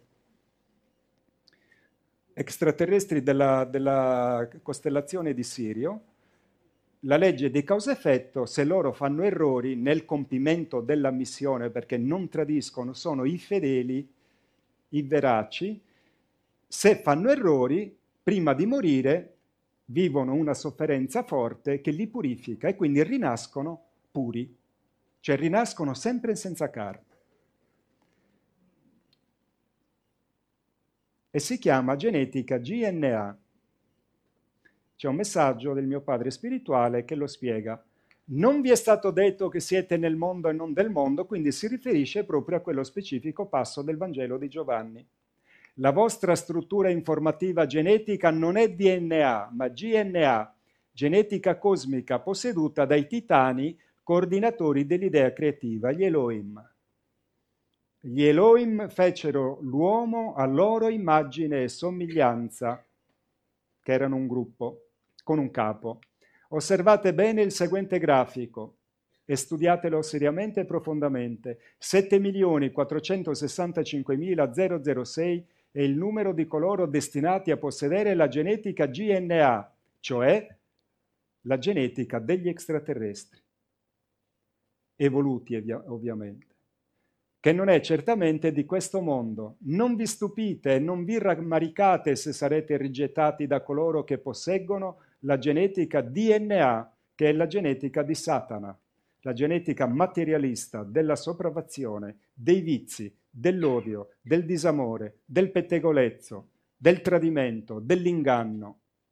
La dinamica evolutiva materiale in fase crescente è la risultante della dinamica spirituale in fase crescente ascensionale proiettata al di là dei valori primordiali creativi A, B, C, D. Quindi è l'uscita dall'uomo bestia per entrare nell'uomo angelo, cioè diventare uomini angelo significa avere un codice genetico particolare. Con lo sviluppo della genetica GNA la vostra coscienza viene spinta al di fuori della coscienza CD, uomo-animale, assumendo caratteristiche sostanzialmente diverse e manifestando qualità spirituali e materiali, mannaggia il tempo, e morali in contrasto con CD, eccetera, eccetera. È il cerchio nel grano che quest'anno ha ricordato e sancito questo e quello che c'è nella locandina. E ve lo spiego, eccolo qua. Abbiamo di nuovo la doppia elica del DNA, abbiamo di nuovo un sole con 6 raggi e alla fine di ogni raggio c'è un altro cerchio. Quindi la GNA in questo caso è la genetica solare, cioè degli esseri solari. E la genetica solare è ormai, diciamo, completa, si è instaurata sulla Terra. Cioè questo cerchio nel grano sancisce che il numero degli eletti è compiuto. Quindi questo cerchio nel grano si aggancia agli altri due che hanno detto tra poco iniziano le coppe, la grande purificazione del mondo, perché il numero degli eletti è stato raggiunto, cioè si è compiuta la creazione, cioè la separazione del grano dalla gramigna, che era il ciclo in cui il padre permette al bene e al male di crescere insieme affinché nel dare e dell'avere delle scelte personali ognuno indicasse con le sue proprie azioni da che parte ha deciso di stare, se con Cristo o se contro di Cristo. E quindi il sole si è impiantato sulla terra e la sua genetica è completa, quindi il tempo è quasi finito. C'è il nuovo tempo, c'è il nuovo mondo. Ma questo periodo sarà un periodo terribile. Sarà un periodo terribile. Il pianeta Terra sta perdendo 1/1000 di secondo di velocità di tempo al giorno. È un valore 50.000 volte superiore a quello dei secoli passati. La perdita di velocità, di rotazione, significa perdita di forza centrifuga. La perdita di forza centrifuga significa perdita di dilatazione del pianeta.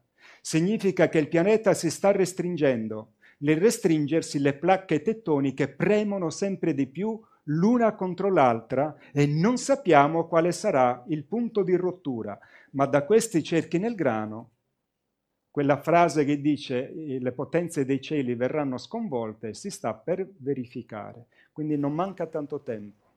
Le coppe in realtà sono iniziate. Avete visto che i primi uragani, non era mai successo, hanno attraversato l'Atlantico e sono andati a sbattere sulle coste dell'Inghilterra, della Spagna, del Portogallo. Non era mai accaduto.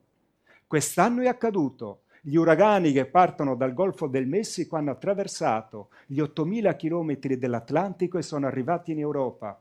L'Europa, l'Italia, non è progettata per quel tipo di situazione. Gli alberi, le case, i ponti, le strade, noi non siamo adatti per quel tipo. Siamo sviluppati da millenni per un altro clima, quello mediterraneo. Se quest'anno gli uragani hanno iniziato ad arrivare in Europa, nei prossimi anni entreranno. Quindi è iniziato, amici. C'è ancora tempo. Fino a che il Signore non squarcia i cieli, c'è tempo. Lui ce l'ha detto bene, è chiaro, con i due ladroni. Che potevano fare i due ladroni? Erano inchiodati, nel senso fisico. Che fa? Niente, sto inchiodato oggi. Inchiodati, uno sbeffeggia Gesù e l'altro dice: ma che fai, scemo? Noi siamo peccatori, la punizione che ci è stata data ce la meritiamo, ma lui è innocente, lascialo in pace. Il Signore lo guarda e gli dice: tu oggi verrai con me in paradiso. Ora il paradiso, amici, non esiste come ci è stato raccontato. Paradiso è una parola che significa luogo recintato. Quindi indica una condizione particolare dell'essere, che è quella che dice nel Vangelo di Giovanni, la consacrazione nella verità. Il paradiso è essere consacrati nella verità. Essere consacrati con la verità, nella verità, significa avere un patto personale con Dio, tale per cui Lui prima di morire ti fa purificare e così rinasci puro. E quindi ti evolvi, non ritorni indietro.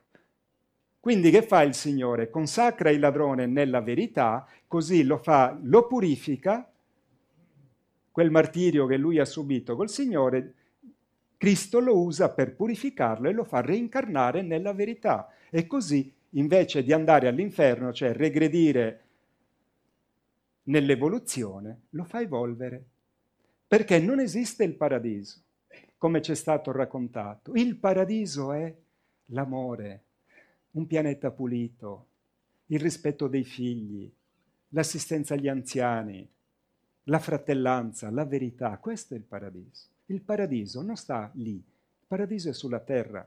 Il nuovo regno non sarà da qualche parte, è sulla terra che noi abbiamo reso un inferno, ma nel futuro tornerà un paradiso.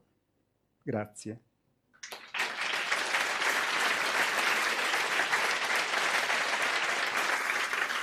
Dimenticavo, il paradiso, visto e considerato che tutti nasciamo, cresciamo, invecchiamo e moriamo, si guadagna con le opere, non con i credo religiosi. I credo religiosi a Dio non gliene può fregare di meno. Sono tutte barzellette nella migliore delle ipotesi. Perché ebbi fame e mi deste da mangiare, ebbi sete e mi avete dato da bere, fui pellegrino e mi albergaste, ignudo e mi rivestiste, infermo e mi visitaste, carcerato e veniste a trovarmi. Se voi leggete il Vangelo, non c'è scritto da nessuna parte che si va in paradiso o si diventa eletti perché si fa parte di una qualsiasi setta, compresa quella cattolica. È falso. Si va in paradiso, cioè ci si evolve positivamente ed eternamente con le opere buone, non con i credo religiosi o con la lotteria delle comunioni. Quante comunioni hai fatto quest'anno? 85 e tu 340, allora vai tu in paradiso. Non funziona così. Nella migliore delle ipotesi non ci hanno capito nulla loro, non ci abbiamo capito nulla noi. Il paradiso lo determiniamo noi con le nostre scelte di vita. E Cristo ci ha insegnato la legge del karma, causa ed effetto. Se ami sarai amato, se odi sarai odiato, se accarezzi sarai accarezzato, se colpisci sarai colpito. Chi di spada ferisce, di spada perirà. Attenzione, chi di spada ferisce, di spada perisce. L'effetto karmico è peggiore dell'azione. Ed è una legge, non è un credo religioso. Mi sono finito il tempo. 3 domande, Fiorenzo. 3 domande. In realtà ho saltato un sacco di cose. Volevo parlare dell'Eldorado, perché la città di Eldorado esiste all'interno del pianeta Terra. È stato scoperto nel 1936 dalla scienza. Non ce lo dicono. Microfono, chi lo porta? E ci sono molti abitanti dell'Eldorado che escono da questo meraviglioso continente interno, si mischiano in mezzo a noi e fanno figli. Innestano la loro genetica perché hanno le GNA. Avete sentito parlare della macchina di Majorana Pellizza? Sto preparando un dossier, perché Majorana vive lì. C'è un filmato fatto nel 96, Majorana ha 90 anni, Pellizza 58, Majorana sembra Gigi Di Maio, uguale. C'ha 90 anni, sembra un ragazzino di 35 anni, perché questa macchina che ha fatto Pellizza, tra le varie cose, pure ringiovanisce il corpo. La proposta al governo italiano, al governo olandese, al governo americano, sapete cosa la volevano? Per fare armi. Pensate, è andato in una base della NATO, Pellizza, che voleva dimostrare perché un'altra capacità che ha questa macchina è quella di rallentare lo spin degli atomi. Il rallentamento dello spin atomico fa riscaldare qualsiasi materiale a quello che vuoi tu, secondo la quantità di rallentamento. E Pellizza aveva fatto degli esperimenti rallentando lo spin e portando blocchi di metallo a 800 gradi. Siccome l'energia dell'atomo è spaventosa, pensate che nelle bombe nucleari esplode solo l'1% della materia. Il resto va in fusione per i milioni di gradi di temperatura. Rallentando lo spin del metallo, questo metallo rimane caldo sempre, quindi tu lo immergi nell'acqua, rimane a 800 gradi, fai vapore e ci fai girare le turbine per produrre energia, gratis. Non barre radioattive, barre di ferro. L'ha proposto all'America, l'hanno mandato in una base NATO. a dimostrare il rallentamento dello spin. Lui è arrivato con la sua macchinetta, tutto felice, ah, finalmente possiamo fare del bene all'umanità. Gli hanno portato un carro armato, disintegralo. Ha preso la macchina e se n'è andato. Dementi. Ha trasformato cubetti di 15 cm di lato di gomma e piuma in cubi d'oro di 65 kg, oro puro al 100%, è filmato, eh? Scienza extraterrestre. Prego, domanda. Pier, posso? Mi senti? Buonasera a tutti, innanzitutto. Fabio, tieni davanti. Sì, Eugenio Siragusa, nelle sue, diciamo, spiegazioni di vario genere, ha sempre posto un problema di fondo, ovvero il fare del bene, sì, dicendo che fare del bene non è una cosa facile. Certo. Mentre da te e il signor Bongiovanni ho sempre sentito che in realtà è la cosa più semplice del mondo. Mi puoi spiegare questo, diciamo, certo, chiamiamolo... Fare Mario del bene è la cosa più facile del mondo, ma è la cosa più difficile perché non lo facciamo. Tutto lì. Il mondo sta andando a pezzi. Fabio, il mondo sta andando a pezzi. 15.000 scienziati, 15.000 hanno firmato nel 2017 una lettera terribile dicendo che la Terra morirà entro il 2025. Tu hai visto qualche cambiamento? Sì, no, io diciamo più che altro la discrepanza del dire del Siragusa. Allora non mi hai capito, Fabio. Siragusa mette l'accento sul fatto che l'uomo non fa il bene. Chiaro? Io per esempio, io e anche alcuni amici abbiamo riscontrato che è proprio difficile mettersi a disposizione per fare del bene. Appunto, ma è facile se vuoi. Io ho scelto di fare il bene e lo sto facendo. Sì, sì, sì, no, però dico, nel nostro quotidiano, nella quotidianità, non è una cosa così, almeno è una difficoltà che non ho trovato io ed altri amici. Poi. Non sono d'accordo, Fabio, la difficoltà personale scaturisce dalla non esperienza e dalla poca temporalità che tu hai usato per fare il bene. Quindi se sei all'inizio di questo cambio è difficile, è come un volano, vi ricordate i volani dei trattori Landini? Cioè se quello gira ha una massa inerziale che lo devi rallentare, puoi fermare e poi deve invertire la rotazione. Quindi all'inizio fare del bene è difficile perché noi sono migliaia di anni che siamo abituati a fare il male sempre. La Terra è un casino per colpa nostra, non è colpa di Draghi, non è colpa di Bill Gates, tantomeno dei Rockefeller, di Rothschild o di chi volete voi. La colpa è del popolo che si mette a 90 gradi quando arrivano questi delinquenti. Il popolo ha paura, il popolo è vigliacco, il popolo è codardo, ma il popolo ha il potere, quindi il giorno che il popolo decide... Rivolta il tavolo, lui ci vogliono 5 minuti, avete visto in Cile? C'è stato Pinochet, li ha fatti a pezzi, li ha torturati, gli ha buttato i figli, non so quante migliaia di ragazzi sono stati buttati nell'oceano, vivi, li caricavano sugli aerei e li buttavano in mare, li violentavano, li facevano a pezzi. E il popolo che ha fatto? Solo pochi si sono ribellati, adesso 1 milione è sceso in piazza. Vai a mettere 1 milione di cileni in galera. Quindi se il popolo decide, ribalta il tavolo da gioco. Ma non si unisce il popolo, perché è stupido e perché è egoista. Pretende sempre che sia il culo di qualcun altro andare sulla graticola.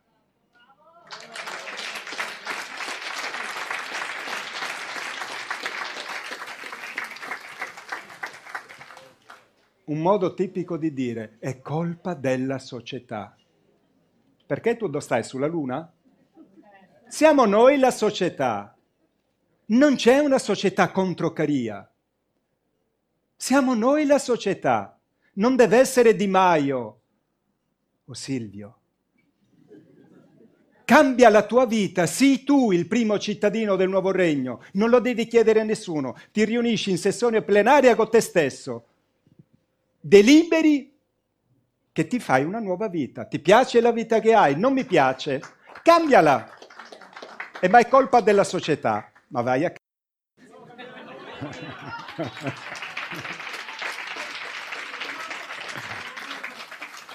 Sì, microfono però. Amici, ovviamente faccio il provocatore, è ovvio che io sono un figlio del popolo, sono figlio di contadini, sono uno come voi, quindi sferzo per provocazione, così da tirare fuori un po' di... Perché noi siamo il potere, amici, non quelli là. Siamo noi la forza che lavora, la forza che costruisce, la forza che crea. Noi siamo, ma perché ci mettiamo in mano a questa gente? Io mi dispero per questo. Io ho voluto una nuova vita perché la mia vecchia vita non mi piaceva e l'ho fatto. Non mi hanno fermato gli illuminati. Grazie. Sì, prego la domanda. Se però non è intelligente ti faccio stare zitto. Microfono. Noi dobbiamo avere paura di chi ci siede accanto.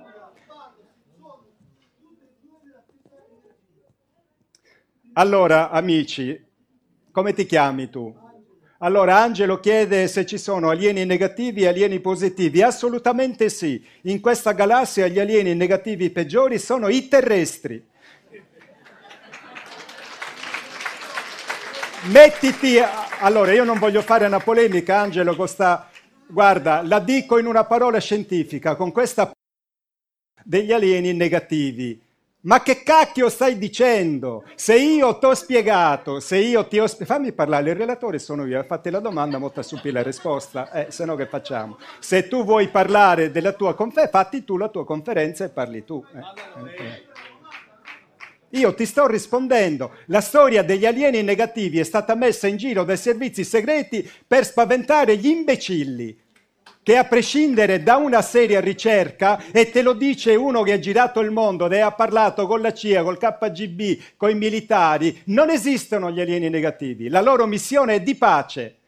Esistono gli umani negativi, di quelli bisogna aver paura. Gli alieni negativi sono come noi, chiusi nel loro pianeta e vanno da un disastro all'altro perché la legge è di causa ed effetto. E Dio Padre esiste. Le leggi esistono, Angelo, ve lo dovete ficcare nella testa. Silenzio, basta Angelo, non posso fare una conferenza per te, prego. La domanda è, ma siamo proprio così messi male in questa terra? Sì. Lo chiedi a me? No, voglio dire...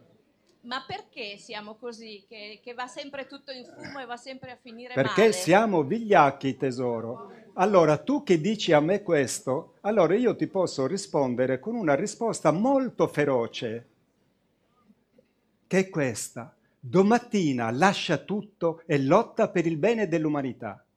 Lo farai? Vedi no. Quanto è feroce? No. E allora per questo le cose non cambiano. Non saprei da dove iniziare, insomma, perché magari tu hai... Questa è una comoda risposta, nemmeno io lo sapevo, ma la legge dice chiedi ti sarà dato, bussa e ti sarà aperto. Io faccio nel mio piccolo tanto servizio. Allora qualcosa la fai? Beh, certo che la faccio. Però tesoro, allora io adesso sto facendo il provocatore, poi un po' la domanda di prima, ma un po' agitato, perché veramente dopo 30 anni ancora questi alieni negativi, ma per favore, chi sta sfasciando il mondo non sono certo gli alieni, non sono gli alieni che inquinano il pianeta o tirano le bombe nucleari o invadono la Siria, l'Iraq, siamo noi, non sono loro che trafficano droga. Allora, quindi io penso che il bene si possa fare anche nel piccolo della famiglia attraverso il servizio. Tesoro mio, come ti chiami, hai detto? Marilena. Allora, Marilena, noi abbiamo un vizio, che è questo. Nel mondo c'è un problema. Dal Vangelo secondo me, e leggiamo, non si può ragionare così, non si può andare in giro secondo me, noi dobbiamo essere umili e studiare da chi ha la sapienza e la conoscenza per risolvere i problemi. Quindi se tu mi dici io penso di fare del bene, è rispettabile. rispettabilissimo, io non ho niente da dire, ma non fa legge e nemmeno salvezza. Siccome ci sono dei testi, tra i quali uno che si chiama il Vangelo, dove Cristo dice una cosa piccola piccola, lascia tutto e seguimi. Capite? Non si può andare a scuola e il professore inizia la lezione e gli alunni si alzano e ognuno comincia a parlare della sua opinione sulla matematica. Ma che è? Si va a scuola per imparare da un maestro riconosciuto, certificato.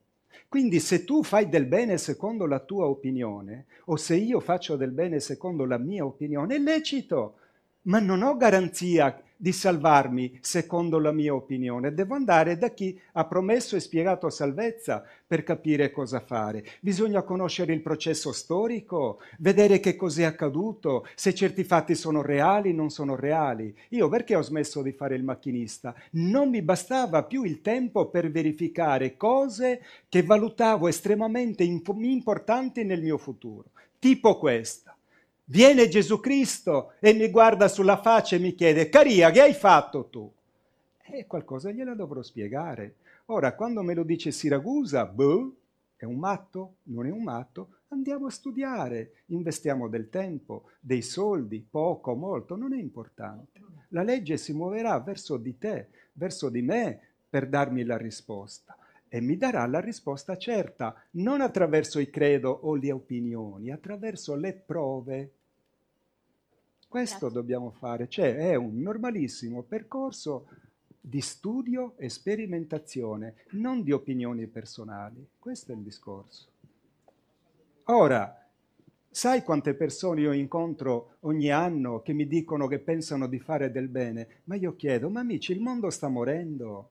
Tutto il bene che noi abbiamo espresso negli ultimi 2000 anni ci ha portato alle soglie di una terribile catastrofe planetaria. Ergo significa non è sufficiente. Diciamo allora che si può anche dire almeno non si fa del male? No, perché quelli che Dio vomita la sua bocca sono gli ignavi, che non sono né caldi né freddi, cioè le persone per bene. Perché le persone per bene che fanno tutto perfetto perfetto e non fanno del male, sono quelli che alimentano il sistema. Bisogna essere rivoluzionari, perché Cristo era un rivoluzionario. Lui puntava il dito al Papa di allora, sulla faccia, razza di vipere, sepolcri imbiancati, gliel'ha detto sulla faccia, gli è costato la vita. Noi dobbiamo fare uguale. Se no, ma non è un problema mio, vedi cara, io non ho un problema di convincere nessuno. Io devo solo dire ciò che so, ciò che ho conosciuto ed è un atto per me di dignità verso me stesso e verso i miei simili perché sono un figlio del popolo e voglio condividere con i miei fratelli una conoscenza. Ma poi non è un problema mio se vi salvate o non vi salvate, è un problema personale. Perché se scompare Caria è inutile che esista l'universo, se scomparso io non esiste più nulla. Se tu scompari, per te è finita la creazione. Quindi la nostra vita è la cosa più importante che abbiamo. Diceva, credo, Ezra Pound, se hai degli ideali e non lotti per essi, o non valgono niente i tuoi ideali o non vali niente tu. A ognuno la propria risposta. Grazie, è stato un finale scoppiettante. Io vi dico solo una cosa. Non c'è polemica, nemmeno nello scontro un po' acceso col signore di prima, che dall'accento mi sembra anche... Sei sudamericano? Io no, sono italiano. Ah, sei italiano. Ah, ecco. Sì. Allora, quello che voglio dire io è solo... In Argentina, ok. Io ho vissuto quello dell'80. Sì, la dittatura, chi era? Videla, no? Chi era in Argentina? Io sono vivo con Videla. Scusa Angelo, è che io ho gli alieni negativi...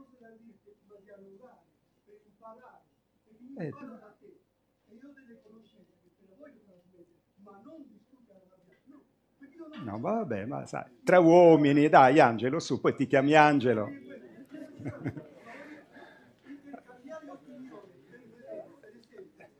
Sì, no, ma Angelo, non ci abbiamo tempo. Allora, voglio lasciarvi con questo. Siamo dentro un periodo storico particolare. Ci sono forze in gioco che non vi sono dette. l'America sta correndo disperatamente per la terza guerra mondiale perché sono falliti. C'è un debito pubblico interno che è impagabile, cioè non è possibile pagarlo. Il debito pubblico personale dei cittadini americani, che sono dei pazzi, fanno mutui per avere 6-7 case, 4 macchine, sono dei dementi, è impagabile. Hanno una sola speranza, una guerra che bruci i libri contabili, e la stanno cercando disperatamente, provocando continuamente da anni la Russia e la Cina, ma siccome gli americani sono un popolo imbecille, e invece i russi e i cinesi sono popoli con migliaia e migliaia di anni di storia, stanno aspettando e si stanno armando fino ai denti e li faranno a pezzi. Ma noi italiani ed europei, che siamo degli idioti, stiamo sempre col più scemo, finiremo male. Avete visto la simulazione fatta dall'università americana di una terza guerra mondiale? L'Europa viene annientata in poche ore. Lo stanno facendo, amici, attenzione, lo stanno facendo. Quindi io non dico, non credete a niente, osservate cosa accade nel mondo, da lì capirete se quello che oggi, bene, male, non lo so, faccio il possibile, magari non sono bravo, non è importante, ma le cose che so sono vere perché ho speso tutta la mia vita per saperle. Quindi osservate perlomeno la storia e nel momento che capirete... Già lo diceva. Tu lo sai, Robert Hastings, quando ha saputo di Perego, che già aveva previsto il problema è però che l'uomo non cambia. Non che cacchio. Gli extraterrestri chiamano il pianeta Terra Saras, significa ripetizione d'errore. Cioè noi siamo ostinati nel male, cioè non vogliamo cambiare. Non vogliamo cambiare. Da migliaia di anni la guerra non ha mai risolto nulla, niente, continuiamo a fare le guerre. E poi chi ci va a farsi ammazzare? Il popolo.